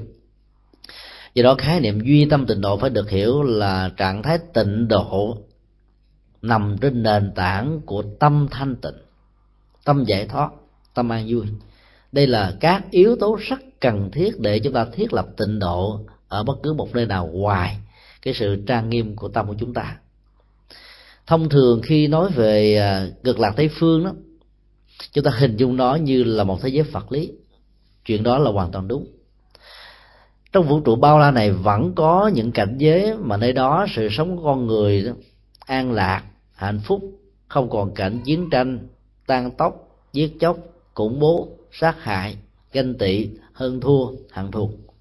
Chuyện đó là chuyện có thể có. Nhưng mục đích quan trọng không phải ở chỗ là tất cả chúng ta đều phát hiện sanh về đó. Nó là tiêu chí. Ở đây cái phương pháp quán cực lạc tây phương đó chúng ta hình dung nó như là một thế giới vật lý. Chuyện đó là hoàn toàn đúng. Trong vũ trụ bao la này vẫn có những cảnh giới mà nơi đó sự sống của con người đó, an lạc hạnh phúc không còn cảnh chiến tranh, tan tóc, giết chóc, khủng bố, sát hại, ganh tị, hơn thua hận thù chuyện đó là chuyện có thể có. Nhưng mục đích quan trọng không phải ở chỗ là tất cả chúng ta đều phát hiện sanh về đó. Nó là tiêu chí. Ở đây cái phương pháp quán tưởng đi ngược lại với những cái mà chúng ta vừa được trao đổi từ phẩm tinh thành chúng ta lấy một thế giới tây phương cực lạc ở xa chúng ta, ngoài tâm chúng ta, làm đối tượng để quán tưởng để chúng ta thiết lập được trạng thái thanh tịnh ở tâm. Bởi vì con đường hành trì của nhà phật đó khởi đi từ tâm. Con đường của nó dài đăng đẳng á, từng bước chân của nó cũng nằm trên mảnh đất tâm. Đích điểm cuối cùng cũng nằm ở tâm. Cho nên đạt được trạng thái thanh tịnh của tâm là chúng ta thành tựu được tiến trình tu tập dù là bất kỳ pháp môn nào dưới sự hỗ trợ của một sự hành trì nào do đó khi tâm chúng ta được ờ, nhất tâm bất loạn thì lúc đó sự giác ngộ đã bắt đầu có mặt. An vui hạnh phúc đã bắt đầu được lập. Thì khi chúng ta được an vui hạnh phúc thông qua sự thanh tịnh của tâm thì chắc chắn rằng chúng ta sẽ không còn có nguyện vọng để sanh về bên thế giới tây phương tịnh độ nữa. Thế là một sự thật. Sở dĩ chúng ta muốn sanh về đó là bởi vì ở đây chúng ta có quá nhiều nỗi khổ niềm đau. Niềm hạnh phúc đó, có mặt rất là chóng vánh được thay thế và lẫn lộn với những điều bất như ý. Cho nên chúng ta mong mỏi và được sanh về thế giới tây phương cực lạc, nơi mà theo định nghĩa nó được gọi là cực lạc, có nghĩa là trạng thái kéo dài của niềm an vui hạnh phúc được lâu dài, bền bỉ, không bị gián đoạn. Nhưng khi tâm chúng ta được thanh tịnh, thì không có nỗi khổ, niềm đau nào có thể len lỏi vào, chinh phục được, khống chế, hoàn thành, để làm chúng ta trở nên một người của bất như ý và do đó trạng thái và niềm mơ ước về tây phương cực độ sẽ không còn nữa. Do đó, cũng nhờ vào sự quán tưởng từ một thế giới vật lý của tịnh độ, chúng ta nêu ra một quyết tâm để thiết lập một tịnh độ ở nội tâm. Và tịnh độ này là hạt nhân. Tây phương tịnh độ là quả. Lúc đó hành giả có muốn sanh thì chỉ trong một tích tắc là có thể bay về bên kia nhưng phần lớn các hành giả sau khi đạt được sanh định của tâm rồi thì không ai bay về bên kia nữa mà sẽ có mặt ở cuộc đời này để tiếp tục giúp cho những người khác đạt được những giá trị như mình. Chúng ta tứ cứ hình dung ở trong à, kinh a di đà có một đoạn mô tả. Cư dân của tịnh độ đó hạng chót á, là a bệ bạc trí. Nghĩa nôm na đó đó là bắt thói chuyển nghĩa là không bao giờ còn thói thất về phương diện đạo đức không bao giờ còn thắc thất về phương diện tâm linh. Sự hành trì của các ngài đó sẽ dẫn các ngài đến sự chứng đắc đạo quả vô thượng bồ đề. Vấn đề còn lại là ở tính thời gian. Nếu chúng ta cứ tin và cứ lý giải mọi thứ bằng à, chủ nghĩa hiện thực đó, hay là mô tả thực đó thì chúng ta sẽ thấy có những điều đó nó trở nên rất là vô lý. Chẳng hạn như đó là một thế giới tập hợp với tất cả những bậc thượng thiện tri thức. Thượng thiện nhân câu hỏi nhất xứ thì chắc chắn rằng là cái cảnh giới đó giá trị lệ lạc cho được bao nhiêu người? Không bao nhiêu. Ở trên cuộc đời này đó, thỉnh thoảng có một vị cao tăng xuất hiện thôi. Lệ lạc đó đã có mặt khắp mọi nơi mọi chốn rồi. Chúng ta cần rất nhiều những bậc cao tăng như vậy. Nhưng mà cả cuộc đời chúng ta có được vài mươi vị trong một thời kỳ, trong một giai đoạn lịch sử. Rồi những bậc danh tăng thì chúng ta có vô số. Vị trí và vai trò xã hội các vị danh tăng đã là chúng ta bớt đi nỗi khổ niềm đau thì huống hồ là một người tu tập được tâm thanh tịnh là chứng đắc được sự giải thoát rồi. Chắc chắn rằng các ngài đó sẽ không về tây phương mà sẽ ở lại cuộc đời. Bởi vì sự có mặt của các ngài sẽ làm cho cuộc đời này bớt đi nỗi khổ niềm đau. Do đó đó, nếu như tất cả đều sanh về tây phương, thì các vị bồ tát, các vị a la hán ở thế giới tây phương này sẽ bị thất nghiệp dài dài đâu có ai đâu quá độ. À bề bạc trí bắt thối chuyển hết trơn à. Người bắt thối chuyển tự tu tập trong khi đó ở ta bà này thế giới này mới cần đến sự quá độ do đó trạng thái nhất tâm bất loạn hay là duy tâm tịnh độ đó hoàn toàn không đó là phải thế giới tịnh độ vật lý mà ngược là điều kiện để có được cái kia. Bởi vì trong cái này di đà nói rất rõ phải có phước báo đầy đủ và phải phước báo nhiều. Nhân duyên đầy đủ mà phải nhân duyên nhiều. À, việc làm thiện ích đầy đủ mà phải làm thật là nhiều thì mới có được một điều kiện hay là một tờ visa để nhập cảnh? Nếu như hành giả nào thiếu ba điều này sẽ không bao giờ nhập cảnh được. Mặc dù về pháp môn á chúng ta cứ nghe các hành giả tịnh độ khuyến tấn rằng là chỉ cần niệm phật một câu là phước sanh vô lượng lại phật một lễ đó, là tội diệt hạ sa nhưng trên thực tế nó muốn sanh về tây phương phải đủ ba điều kiện ở trong kinh a di đà đến điều và do đó đó cái việc mà thiết lập một thế giới tịnh độ tại tâm sẽ giúp cho chúng ta hoàn tất được những tính điều kiện như là một nhu cầu. Mà không á, chúng ta sẽ khó có thể vãng sanh về tây phương.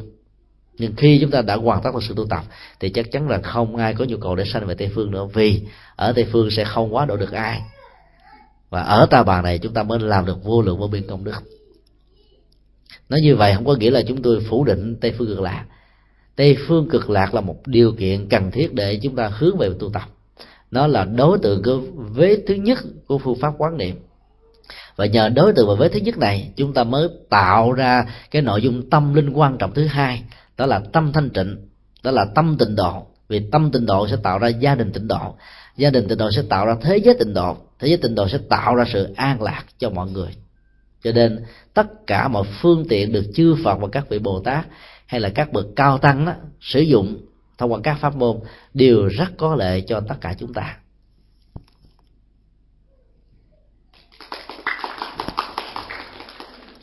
À, anh chờ diệu diệu anh để chờ chờ diệu anh mời dịu diệu anh.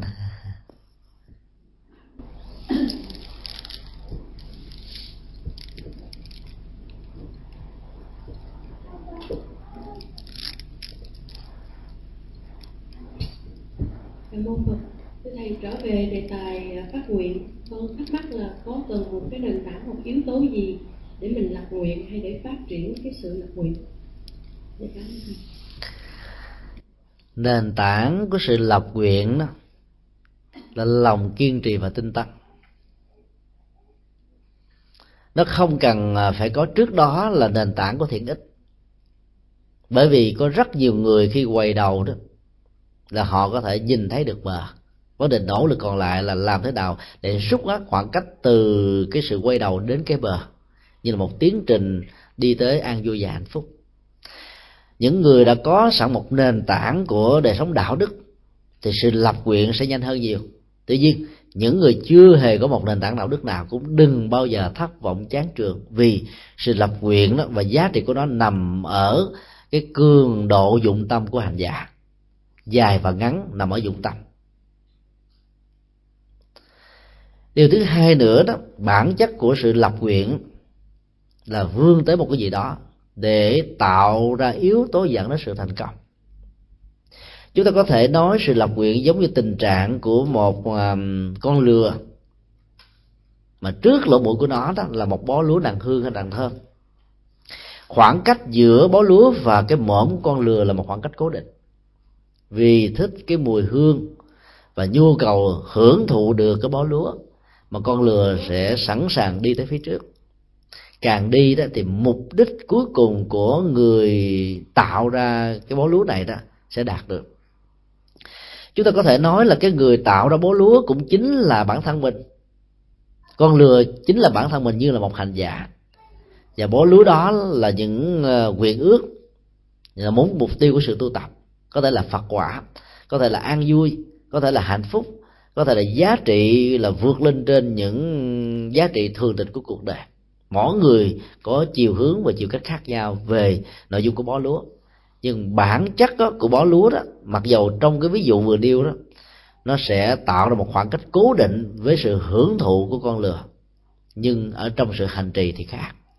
Tức là chúng ta nêu ra một quyết tâm. Để từ quyết tâm đó chúng ta đi tới phía trước và nhờ sự đi tới phía trước á, bản chất của sự tinh tấn này tạo ra sự thành công và kết quả. Cho nên tiêu chí và điều kiện của nó là sự quyết tâm. Và nhất hướng không hề bị lai chuyển bởi sự tác động a và b. Cái lập trường của con người trong pháp môn đó là một trong những điều kiện quan trọng để tạo cho sự phát nguyện trở thành một hiện thực. Hay nói cách khác là phát nguyện là một năng lực biến những ước mơ trở thành thế giới hiện thực và do đó sự thành tựu của nó nằm ở sự dụng công và sự tập trung của con người.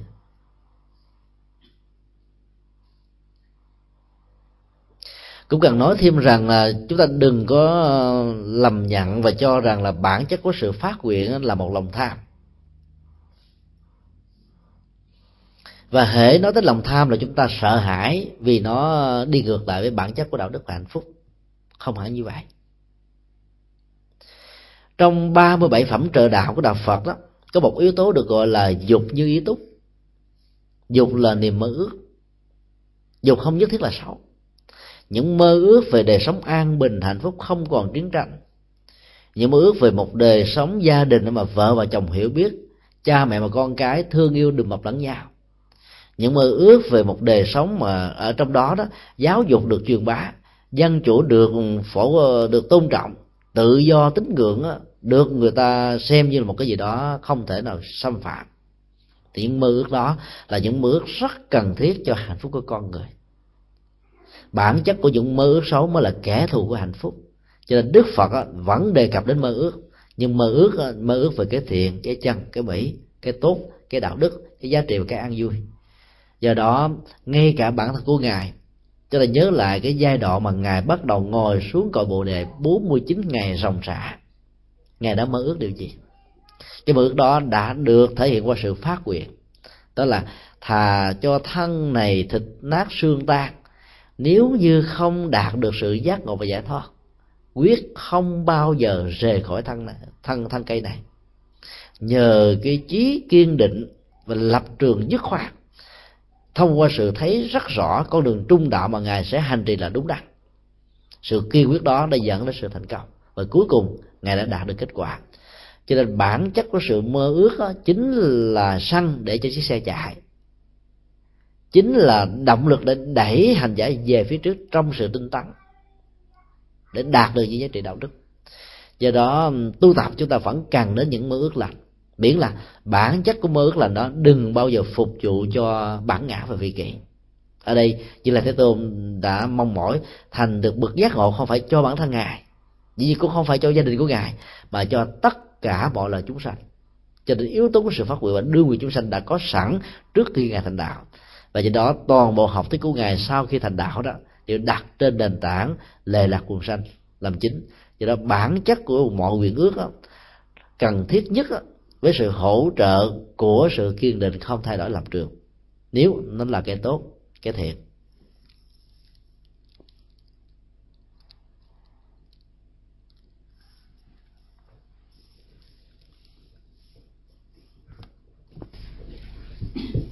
Thầy Di Đà Phật Dạ kính bạch Thầy, con rất là thắc mắc cái phần Thầy nói về thế giới của Di Đà là thế giới của vật lý. Theo con biết, thì gần đây ở chùa Hoàng Pháp cũng có một vị giảng thế giới cực lạc là thế giới của vật chất. Riêng khả năng mà con tra cứu trong cái điểm, cái ý tưởng đầu tiên của con đó là những vị này không biết, có hiểu không về cõi trời đã có cõi trời vô sắc rồi. Tức là không vật chất. Cõi phật cao hơn cõi trời rất nhiều. Đó là câu hỏi thứ nhất của con. Cái phần thứ nhất là nhận xét. Cái thứ hai là trong kinh điển thường nhắc tới Phật Phật đạo đồng. Những cái gì ở cõi Phật hàng Bồ Tát còn không có hiểu được không có thấu được, không có thấy được như chúng ta đây. Nhìn về cái universal, với cái ánh mắt của mình, chúng ta nhìn thấy mấy cái sao lặt vặt ở đây thôi. Thì Phật nhãn đã thấy tam thiên đại thiên thế giới. Phần thứ nhì, thầy đề cập về vấn đề chư thượng thiện nhân, câu hội nhất xứ thì cái câu này nó cũng nằm trong cái câu hồi nãy. Khi mà chúng ta không có biết gì về thế giới di đà thì làm sao chúng ta biết được chư thượng thiện nhân về đó họ làm cái gì? Và khi mà xã hội này còn đầy dễ những cái đau khổ, vân vân, thì họ lên tỉnh họ làm cái gì? Đây là cái 48 lời nguyện của A Di Đà Phật. Có những cái rất là khác với Thích Ca Mâu Ni. Ca Mâu Ni chọn cái tam ác đạo. Có ác đạo để ngài hành đạo. A Di Đà Phật ở đó vô ác đạo để dạy cho hàng đệ tử dạy cho chư thường thiện nhân. Đây là khác nhau giữa A Di Đà Phật và Thích Ca Mâu Ni. Câu hỏi của anh à, đề cập đến hai vấn đề chính vấn đề thứ nhất theo anh là thế giới cực lạc không phải thế giới vật lý hả? Như vậy là theo anh đó là thế gì? Con, con trình bày với thầy là hàng bồ tát còn chưa biết. Con thì à, giờ là hàng phu. nhưng mà trong bản thân của à, sự lý giải anh vừa điêu đó nó có cái mâu thuẫn nhỏ vậy nè. Ở với thứ hai của câu hỏi đó thì anh lại cho rằng là thế giới của tây phương đó là cảnh giới của chư phật, chỉ có chư phật mới hiểu. Và không ai có thể hiểu được. Do đó đó, vấn đề đặt ra là chư thượng thiện nhân á, hội tụ về đây, hay là nó là thế giới của các bậc thượng thiện nhân, làm gì làm sao chúng ta biết? Đặt ra vấn đề, lý do về đó là một chuyện sai lầm. Như vậy là chúng ta đã thừa nhận đó là một thế giới vật lý rồi. Tại vì trong mô tả của cái, của kinh a di đà đó đó là chư thượng thiện nhân câu hỏi nhất xứ xứ đây là một cảnh giới cảnh giới của các bậc thượng thiện nhân khi chúng ta gọi là cảnh giới của các bậc thượng thiện nhân mà dùng bằng là danh từ xứ đó chúng ta phải hiểu đó là một cảnh giới vật lý. Là một cảnh giới vật lý. Cho nên một là chúng ta thừa nhận nó là một cảnh giới vật lý thì chúng ta sẽ lý giải nó như là một biểu tượng à, và là một cảnh giới để chúng ta đem ra đối chiếu để so sánh để hướng về. Điều đó có thể có thật. Chẳng hạn như thế này khi chúng ta so sánh giữa nước úc và nước việt nam hay là giữa một cái nước mà chưa từng có chiến tranh với những nước đã từng có chiến tranh thì nước có chiến tranh đó, có thể là cảnh giới ta bà và nước chưa từng có chiến tranh đó nó là cảnh giới cực lạc về một phương diện của chiến tranh thôi. Và tương tự nếu chúng ta so sánh giữa một nước nào chưa hề có những tệ nạn xã hội với những nước mà đầy những thứ đó, đó thì nước chưa từng có xã hội có thể được xem là một tịnh độ ở một mức độ tương đối của nó. Do đó về chiều kích vật lý này để mà so sánh đó, thì cảnh giới nó vô lượng vô số. Chính vì cảnh giới vô lượng vô số đó, cho phép chúng ta suy nghĩ và tin tưởng rằng là cái sự khác biệt giữa các cảnh giới đó là có thật, là có thật. Ý thứ hai nếu chúng ta thừa nhận đó như là một cảnh giới ờ, tâm lý đó, như câu nói của các tổ là duy tâm tịnh độ, thì nó có tác dụng như là một phương pháp quán chiếu mà khi nãy chúng tôi đã trình bày. Cho nên giàu tiếp cận cảnh giới tuyệt đạt dưới góc độ là vật lý hay là tâm lý thì giá trị quan trọng nhất không phải là có hay không mà ở chỗ là chúng ta sử dụng cái có và không đó như thế nào gắn liền với giá trị của an vui hạnh phúc thông qua sự hành trì. Cái phương pháp mà tiếp cận Phật học nó nằm ở chỗ đó. Nó không đặt nặng vấn đề vật lý hay, hay là tâm lý nhưng nó nằm ở chỗ là giá trị thông qua sự trình bày vật lý và tâm lý đó thì bản chất của đạo phật nó là đạo học. Nó khác hoàn toàn với những triết học của phương tây hay của phương đông. Thì đó là điểm thứ nhất. Điểm thứ hai đó, cảnh giới của um, các cõi trời vô sắc á, nghĩa là không có hình tướng. Mà khi không có hình tướng thì nó tồn tại với dạng thức là tâm tâm lý. Tâm lý lớn nhất của đó đó là một dạng tưởng, nói theo kinh điển Bali có một số loài chúng sanh chỉ còn một yếu tố của ngũ uẩn duy nhất đó là tưởng uẩn. Sự tưởng tượng đó làm cho các chúng sanh này có thể được an vui, có thể được hạnh phúc mà cũng có thể bị nỗi khổ điềm đau. Một trong những cảnh giới bị tưởng khống chế nhiều nhất đó đó là ngạ quỷ, các hồn ma bóng vía do vì họ sống trên tưởng nhiều quá, và do đó họ không thể nào buông khỏi được cái dòng cảm xúc đè nặng sau khi họ qua đời nhất là những người có những nỗi khổ niềm đau, của bị ức chế, của bị quan khiên của tự tử, của hoạn tử, làm cho họ không thể nào buông bỏ được tình cảm vợ chồng, tình yêu, gia tài, sự nghiệp vân vân, những gì mà họ có. Và chính vì thế đó, đức phật đã dùng thêm một tính từ ngạ là đối khác, để cho thấy được bản chất của những con người mà chỉ sống bằng tưởng uổng không đó mỗi khi nhìn thấy con người ăn, con người uống, con người nói năng, con người xúc chạm, con người hiểu biết, con người tiếp xúc, họ thèm khát cái đó dữ lắm, nhưng mà không có phương tiện nào để thể hiện và thực tập được cái đó. Cho nên nỗi khổ, niềm đau được gia tăng gấp bội. Chúng ta cứ thử hình dung một người tù thì sẽ thấy. Người tù không có cơ hội để nhìn thấy ánh sáng, không có cơ hội đi ra ngoài không có hội làm lụng cho nên một ngày của họ nó dài đăng đẳng nó nặng nề vô cùng. Đó, đó chỉ là một cái cảnh giới mà trong đó họ còn có mắt để thấy tai để nghe. Ấy thế mà sự tưởng tượng đã tạo ra một cái gì đó rất là khác rồi. Do đó nhà phật đã nói là tưởng là một trong những kẻ thù của hạnh phúc. Mặc dầu nó có thể giúp cho con người tạo ra sự sáng kiến phát minh bay bổng văn chương nghệ thuật thi phú nhưng phần lớn các nỗi khổ, niềm đau con người nằm ở tưởng mà ra. Do đó cảnh giới của vô sắc không phải là cảnh giới an lạc. Do đó, nếu chúng ta hiểu tây phương cực lạc là một thế giới của tâm, thì chắc chắn rằng giá trị hạnh phúc đó là một giá trị hạnh phúc rất là là là là không cần thiết. Bởi vì để có được trạng thái an lạc của tâm thì đâu cần phải sanh về tây phương. Ở đâu mình cũng có được trạng thái an lạc đó. Ở đây vấn đề đức phật muốn đưa ra sự đối đối chiếu và so sánh để chúng ta có sự phấn đấu vươn lên rằng những nỗ lực của chúng ta sẽ không bao giờ là uổng ích, không bao giờ là vô bổ. Tất cả những nhà giáo có thấy được chiều sâu năng lực của học sinh đó, sẽ phải nói rằng là trong tương lai nếu các em phấn đấu, các em sẽ trở thành cô giáo như chúng tôi hiện nay. Phải nói điều đó và trên thực tế họ sẽ có thể làm được việc này bao nhiêu thế hệ cô giáo đã trôi qua cũng đều do vì đó những người cô giáo đầu tiên thầy cô giáo đầu tiên nói lên rằng là sự nỗ lực học tập và nghiên cứu của học học sinh và sinh viên đó, sẽ làm cho họ trở thành những người đứng lớp trong tương lai. Như vậy là cái gì đã làm cho họ trở thành cái đối tượng đi trước làm cái cơ sở nền tảng để họ bắt chước họ nương tựa. Thì tương tự pháp môn tình độ cũng vậy vẽ ra một thế giới tây phương về vật lý hay tâm lý chuyện đó không quan trọng mà quan trọng nó là một đối tượng để quán chiếu, một đối tượng để tu, một đối tượng để hành trì. Để trên cơ sở đó đó, con người có được cái an lạc thực tại ngay đời sống hiện tại này. Cái này là triết lý của nhà phật. Cho nên nó phải mượn chuyện a để nói chuyện b. Nhưng á, chuyện a đó, cái giá trị hiện thực của nó có hay không không quan trọng. Mà quan trọng là nội dung chuyện b mà mình đạt được là cái gì.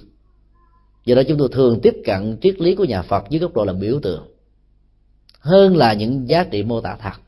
Tuy nhiên, về phương diện vật lý học chúng ta vẫn có thể đặt ra một niềm tin là trong thế giới vũ trụ vô cùng tận này, sẽ có một thế giới mà nơi đó đó, cái cấu trúc vật lý nó tương đối lý tưởng hơn.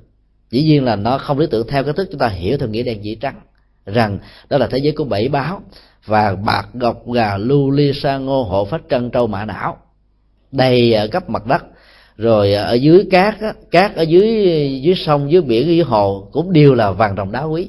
Thì chắc chắn là một cảnh giới đó không thể nào có sự sống bởi vì nó không có oxy. Những nơi có chứa quặng quý nhiều chừng nào thì khí oxy ở chỗ đó ít chừng đó. Các công dân các quặng mỏ là thường có tuổi thọ rất kém so với cân công dân ở trên mặt đất. Đây là một sự thật. Về phương diện gọi là địa chất học và vật lý học. Chúng ta vẫn hiểu điều đó vì chúng ta không bao giờ lý giải cái biểu đạt về cảnh giới bảy báo ở cực lạc đó là mô tả thực. Mà nó là mô tả để tượng trưng cho bảy thánh tài, tức là bảy tài sản thánh, bắt đầu từ niềm tin và kết thúc bằng trí tuệ. Cho nên tiếp cận với đạo lý và triết học đại thừa đó, đòi hỏi chúng ta phải nhìn nó với lăng kính của biểu tượng và triết lý hay nói cái khác là mỗi một bản văn mỗi một câu kinh đại thừa đó, chúng ta có thể tiếp xúc với nó bằng ba, bốn lớp ý nghĩa khác nhau. Nghĩa đen cũng tốt, nghĩa triết lý cũng tốt, nghĩa nhân đạo cũng tốt, nghĩa bồ tát đạo cũng tốt. Và tùy theo căn cơ và cái cách tiếp cận của mình, thì nội dung nó có thể thể hiện ra chừng đó. Do đó tiếp cận bản kinh a di đà và các mô tả vật lý trong thế giới này, từ góc độ biểu tượng thì chúng ta sẽ thấy không có gì là rắc rối, không có gì là phi hiện thực, không có gì là không thể đạt được, mà có người có thể làm được chuyện đó. Và cái quan trọng làm được chuyện đó không phải ở tây phương mà làm ở chỗ này. Cho nên đoạn sau của bản kinh a di đà đó dạy chúng ta cả một tiến trình của sự tự tu, sự tự lực hoàn toàn. Không hề chúng ta tìm thấy bất cứ một câu nào, một ý tưởng nào về tha lực nằm ở trong kinh a di đà chúng tôi có thể nói điều đó một cách rất là xác quyết chúng ta có thử tưởng tượng về cái cách mà biểu đạt thế giới vật lý của tây phương. Như là thế tôn đã nói rằng là gió thoảng thông reo suối chảy mây bay đều tạo ra pháp âm vi diệu nhiệm màu. Và ngài còn nói thêm một câu nữa là đừng có tưởng rằng các loài chim đó như là anh vũ khổng tước bạch hạc à, cộng mạng đều là những con chim thật. Bởi vì thế giới đó là không còn có ba đường xấu ác địa ngục ngạ quỷ và súc sanh cho nên phải biết đó là là những loại mà đức phật đã quá tác ra mà thôi. Mà hiểu theo ngôn ngữ của ờ, thế giới hiện đại bây giờ đó, chúng ta có thể hiểu đó là thú nhồi bông. Và đặc biệt hơn thú nhồi bông, nó có thể là một cái cassette. Bởi vì trong cassette ngày nay, chúng ta có thể bật lên lời kinh tiếng kệ. Hoặc nó có thể là con chip của một cái cái máy niệm phật nho nhỏ. Hoặc nó có thể là một cái mạng internet gắn âm thanh sóng âm về phật pháp và tăng, lưu suốt hàng ngày và bắt tặng cho nên, với một cảnh giới như vậy thì ở thế giới tây ba ngày hôm nay không thể thiếu. Và hơn nữa, cảnh trạng gió thọ mây bay, suối chảy, thông reo đó, được mô tả trong bản kinh a di đà đó, ở đâu cũng có, chùa quang minh cũng có, quý vị ra. Cứ cái cần lắng tâm một chút xíu thôi, vào một buổi giữa trưa gió thổi nhẹ nhẹ vào những cây thông, tạo ra những cái tiếng cọ kẹt đi đưa. Nếu chúng ta có cái chất liệu quán tưởng và lỗ tai của bồ tát quan thế âm, thì chúng ta sẽ nghe từ những âm thanh thông reo gió thổi đó là tứ diệu đế, là bát chánh đạo, là thất bồ đề phật. Ở đâu chúng ta cũng có thể làm được việc đó, chứ không cần phải ở tây phương. Cho nên cái mô tả ở trong bản kinh a di đà cốt để chúng ta mới thấy được rằng cái thế giới mà được gọi là bảy báo quý hiếm, cùng cực, được gọi là cực lạc đó đó. Ở ta bà này, chúng ta vẫn có. Chúng ta vẫn tiếp xúc hàng ngày. Có điều chúng ta đánh mất chánh niệm, cho nên điều đó nó đã vượt qua. Vấn đề chỗ là thắp sáng lại chánh niệm để chúng ta nhận thức được điều đó. Đó là một sự tự tu. Cái thứ hai nữa là cuối đoạn kinh thì à, như lai thế tôn đã nói là các hành giả phải thực tập như thế nào đó để được trạng thái nhất tâm bất loạn, thông qua việc niệm phật. Chuyên nhất, thân và tâm ở một chỗ thì sự niệm phật nhất tâm bất loạn là một tiến trình tự lực hoàn toàn. Không hề có tha lực ở trong đây. Do đó đó có những phương pháp như là thế tôn á để tạo ra sự thưởng thức ở người hành giả ở hai ba góc độ khác nhau. Một lớp kẹo sô cô la bên ngoài rồi kế đến là một lớp vàng bên trong. Rồi bên trong nữa là một lớp kim cương rất là quý. Người bình thường á, là tiếp nhận cái gia tài tâm linh như như lai thế tôn cung cấp á, thông qua sự thưởng thức ở lớp sikola bên ngoài. Đó là chúng ta hiểu trên mô tả thôi còn hiểu sâu hơn nữa thì chúng ta sẽ tiếp cận không phải là lớp vàng bên kế mà là lớp kim cương bên trong. Đó là sự hành trì ở cõi ta bà này để chúng ta có được những chất liệu được mô tả như ở thế giới tây phương. Cái đó nó chỉ khác nhau ở sự thực tập chứ nó không khác nhau về phương diện cảnh giới như vậy là nếu chúng ta tiếp cận nội dung kinh a di đà được đức phật mô tả như những điều mà chúng tôi ờ, vừa đề nghị đó thì chúng ta sẽ tin chắc rằng là cái cảnh giới tây phương đó dầu là vật lý hay tâm lý không quan trọng. Mà quan trọng là chúng ta đạt được cái gì từ sự quán tưởng và thực tập ở cõi ta bà này dựa trên mô hình lý tưởng vừa nêu. Cho nên khi nãy khi um, cư sĩ lý thực nghiệp đề cập đến học thuyết về duy tâm tịnh độ đó cư sĩ đã muốn chúng ta có một sự so sánh làm thế nào để chứng minh được thế giới tây phương bên kia là có thật. Nếu thế giới tây phương bên kia có thật, thì cái thế giới duy tâm tịnh độ này là cái gì? Và nếu cái duy tâm tịnh độ là không có thật, thì thế giới tây phương tịnh độ bên kia là cái gì? Vấn đề ở chỗ là giữa hai cái này đó, dưới cái nhìn của sự hành trì, không hề có ngăn cách, không hề có khác biệt. Vấn đề ở chỗ là mượn cái a để đạt được cái b mượn cái c để đạt được cái d và cái đạt được mới là nội dung mà chúng ta hướng về. Cho nên với cách thức đó, đó chúng tôi không ngại gì tiếp cận thế giới cực lạc như một thế giới vật lý. Và chắc chắn rằng là thế giới đó nếu mà nó là một thế giới tâm lý thì cần gì phải sanh về tây phương mà chỉ cần có được duy tâm tịnh độ sự trang nghiêm tĩnh tại của tâm ở hiện tại này là chúng ta đã có. Nhưng bản chất và hạnh phúc đó, đức phật nói đó, là khi chúng ta tách rời khỏi dòng cảm xúc do đó là cái mà như là thế đôn nói ở trong kinh trường bộ nỗi khổ niềm đau của con người đó gắn liền với cảm xúc. Khi có cảm xúc, khi còn cảm xúc là còn khổ đau. Do đó những loại thuốc tê, thuốc kỳ mê đó là để tạo ra những cái phản ứng tê liệt thần kinh cảm giác. Để cho phản ứng cảm xúc không được xuất hiện cho nên nỗi đau được khống chế vượt qua. Còn các hành giả của ấn độ giáo ngày xưa đó biết vận dụng phương pháp thiền, diệt thọ tưởng định tức là dùng một cái ức chế tâm lý để tạo ra sự vô thức ở cảm xúc, ở ý niệm quá, ở nhận thức phân biệt để vượt qua nỗi khổ niềm đau. Còn trong khi đó, đạo phật đi ngược lại bằng cách là dạy con người chánh niệm tỉnh thức để gây dựng cái an lạc hạnh phúc tĩnh tại lâu dài, chứ không phải bị ức niệm hay là cưỡng chế nó. Do đó, thái độ tâm lý đó là một cái cách thức để chúng ta mới thấy được rằng là thế giới cực lạc đó, nó không chỉ đơn thuần tồn tại ở dạng thức của tâm hay là tâm lý, hay là cảm xúc. Và nếu như vậy thì nó cũng không hơn gì mấy so với thế giới là vô sắc. Như cư sĩ vừa trình bày.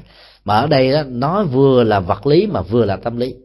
Hai cái đó nó hòa quyện với nhau trong một cái cấu trúc để tạo ra sự an lạc tĩnh tại của tâm thì cái đó là cái mà chúng tôi nghĩ rằng là nó có thể mang lại những giá trị hành trì rất lớn ở chúng ta. Điểm kế tiếp nữa, mặc dù chúng ta vẫn biết là như lai thế tôn nói là cái chất liệu tâm linh và nội dung chiều sâu tâm linh của như lai thế tôn đó, các hàng bồ tát vẫn không có thể tiếp cận được huống hồ là kẻ phàm người tục của chúng ta. Nhưng nói điều đó nó không có nghĩa là ngài phủ định kiến thức đạt được cái trình độ tương tự. Ở đây ngài mới nói là cái khác biệt là ở trình độ và tâm linh tu chứng mà thôi. Tương tự, trước đây khoảng chừng một thế kỷ, hai thế kỷ, khi mà nền hình học không gian hay là hình học đa chiều chưa có mặt thì tất cả các học sinh chỉ biết có hình động mặt phẳng thôi. Bây giờ nhờ sự phát minh và của sự đóng góp của các nhà khoa học, chúng ta biết nó có hình học nhiều chiều, vân vân, khác nhau. Và chúng ta chỉ cần nghe người đó tường thuật qua trong vòng 5 phút. Và nếu là người thông minh, chúng ta có thể nắm bắt được cái cấu trúc của lệ hình học không gian này là cái gì. Mà không cần chúng ta phải có mặt trong hình học không gian đó. Tương tự, chúng ta đang có mặt ở ngôi chùa quang minh nhìn vào sự biểu đạt mô tả của các cái đài truyền hình, ghi hình trực tiếp về cái cái quỹ đạo không gian bay của ờ, hành tinh này, của hành tinh kia, chúng ta có thể biết được những cái về, ngoài cái tầm nhìn của chúng ta. Chúng ta vẫn biết được. Do đó là không cần phải là những người đang có mặt ở cảnh giới đó mới có thể có được kiến thức của cái cảnh giới đó để có được kiến thức của cảnh giới đó chúng ta vẫn có thể có thông qua kiến thức thông thường. Nhưng đạt được đó nó đòi hỏi đến quá trình của sự tu tập. Cho nên chúng ta phải hiểu cái câu phật nói là cảnh giới của chư phật đó, ở đây là chiều sâu tâm linh. Chỉ có phật mới hiểu được phật mà thôi. Nhưng điều đó ngài không bao giờ phủ định là người phàm vẫn có thể có được kiến thức tương tự. Nhưng sự chứng đắc là một cái gì đó vẫn còn rất là xa vời. Cho nên phật giáo mới phân biệt giữa kiến thức và tuệ giác là hai cái khác nhau. Chư phật có tự giác, chúng sanh có kiến thức. Cái khoảng cách lớn là nằm ở chỗ này. Và kiến thức vẫn có thể tìm thấy được cái mặt bên ngoài của tự giác như thế nào, ra làm sao, chúng ta vẫn hiểu được. Do đó cái chủ nghĩa mà không thể mô tả, không thể trình bày bằng ngôn ngữ đó, nó là một học thuyết quyền đàm trong rất nhiều tôn giáo nhất thành, nhưng nó không có trong đạo phật. Chủ nghĩa thần bí nó không có những cái mà như lai nói trong kinh điển bali, ngài nói là những điều ngài trình bày, những ngài chứng đắc đó, như là những gì mà ngài có thể nhìn thấy trong lòng bàn tay. Có nghĩa là rõ ràng, không hề giấu giếm, không hề cái gì là khó hiểu cả. Ngài trình bày cho chúng ta. Ngài tu tập đến 6 năm, nhưng mà trình bày cho chúng ta chỉ trong vòng một bài thuyết pháp là chúng ta có thể hiểu được rồi, và chúng ta có hành trì được. Do đó nó không hề có những sự khác biệt để chúng ta phải tự ti mặc cảm rằng mình vĩnh viễn không bao giờ tiếp cận được về phương diện kiến thức đối với thế giới cao siêu quyền diệu về sự chứng đắc tu tập của như lai thế tôn. Cái đó ngài đã để lại rất nhiều trong kinh. Còn sự chứng đắc đòi hỏi đến sự tu tập. Trong đó chúng ta sẽ không thể dùng ngôn ngữ để biểu đạt bởi vì giới hạn của ngôn ngữ càng biểu đạt càng làm cho nó trở nên bị méo mó và biến dạng. Nó có rất nhiều giới hạn.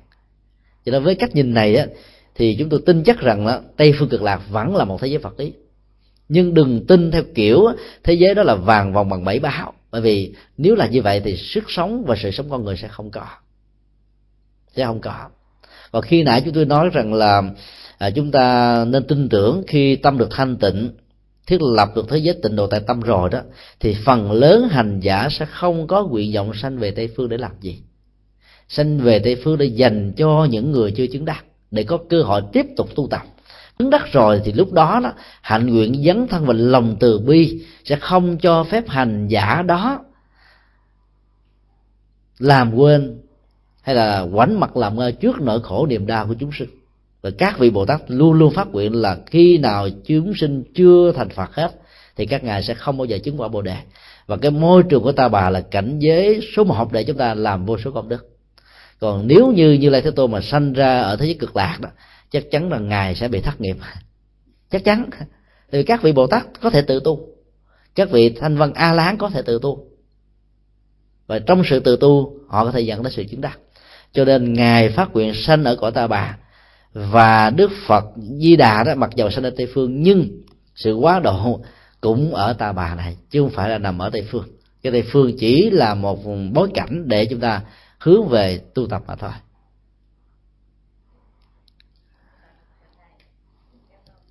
Dạ dạ mời cô.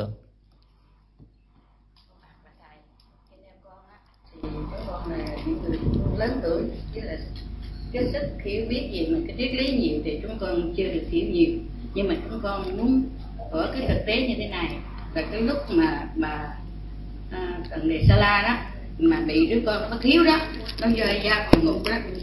Thì ờ, đức phật thích ca đã cho vô để cho cho để hiện vô để mà cho biết là có nhiều cái quả phật tịnh độ thì lựa cái quả phật nào để mà cho ngài sinh cái ngàn trắng của ta bà này đó thì á là đức phật ờ, ngài à, hoàng hậu masala đó, mới chọn cái đức ờ, cái ờ, cái quả tịnh độ.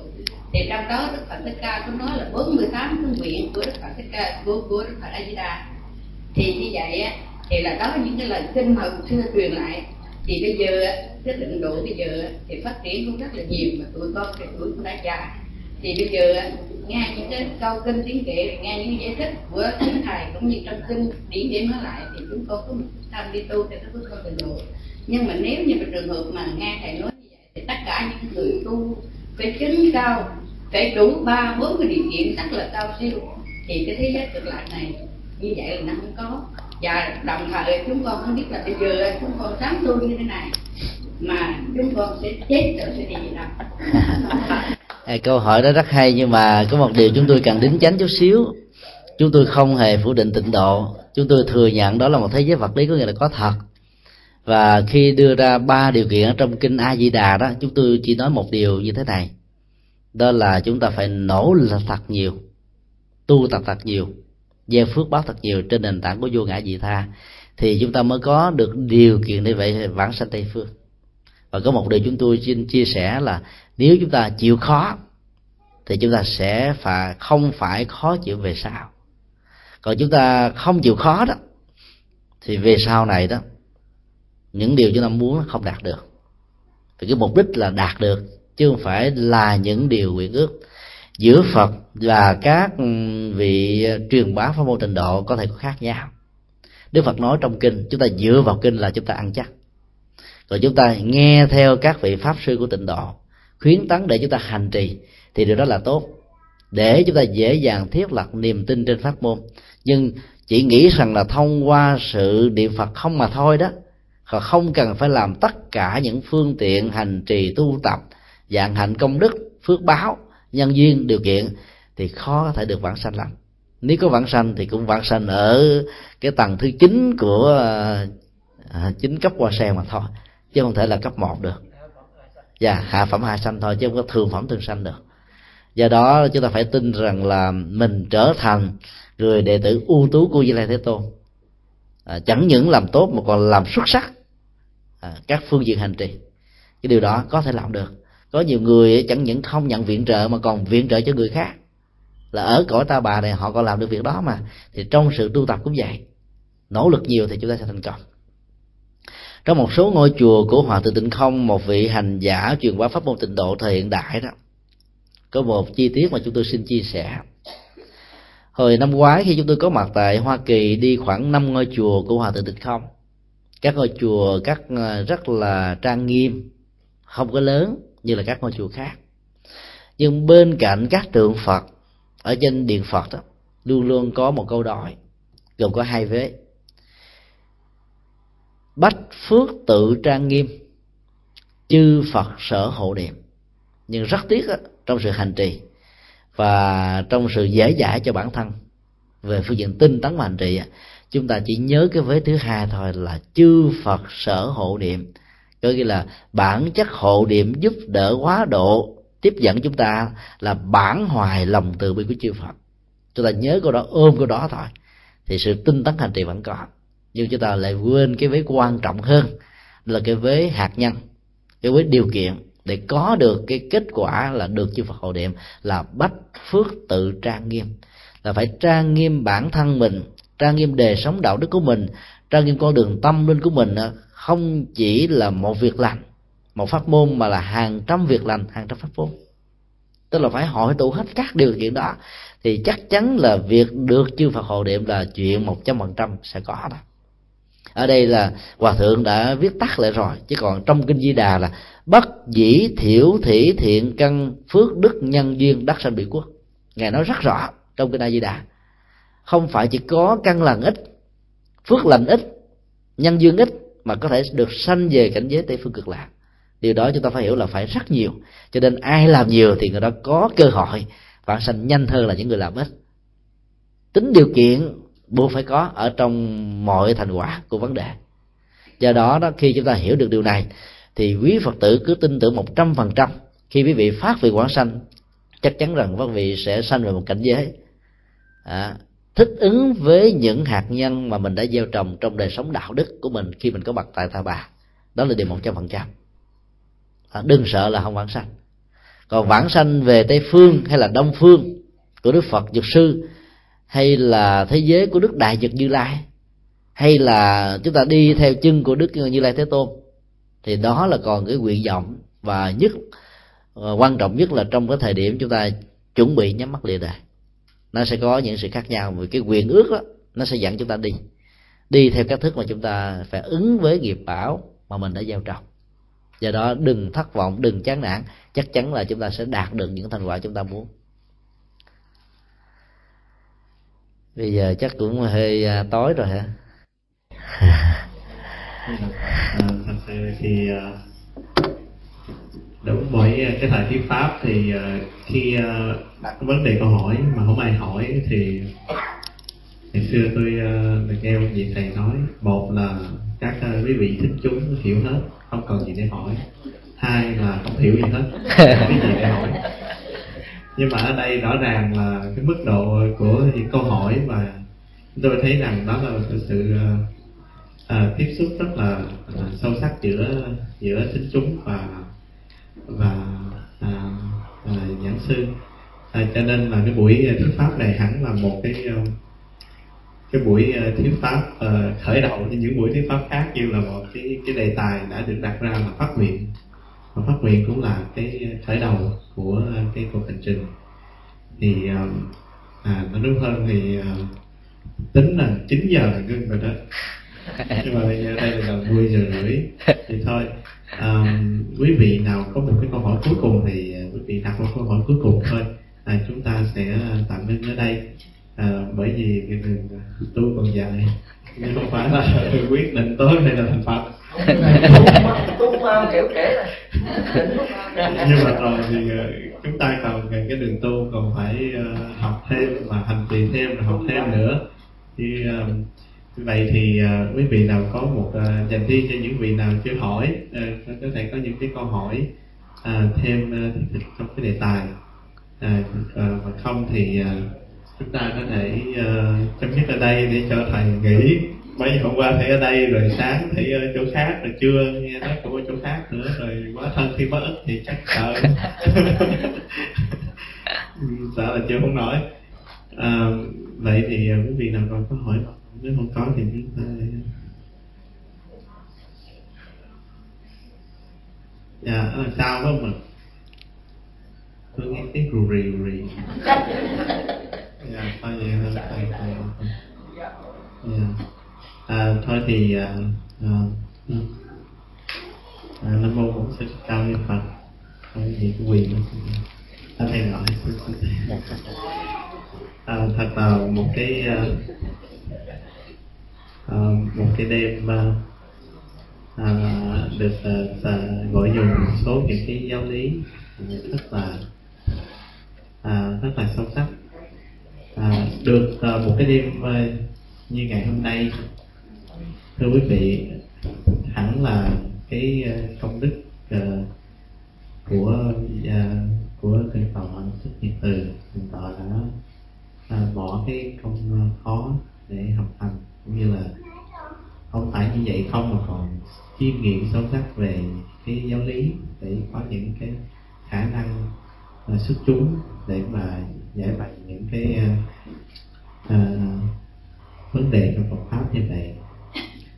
Và cái điều này cũng là uh, khen thưởng khen tưởng tới tất cả quý vị chúng.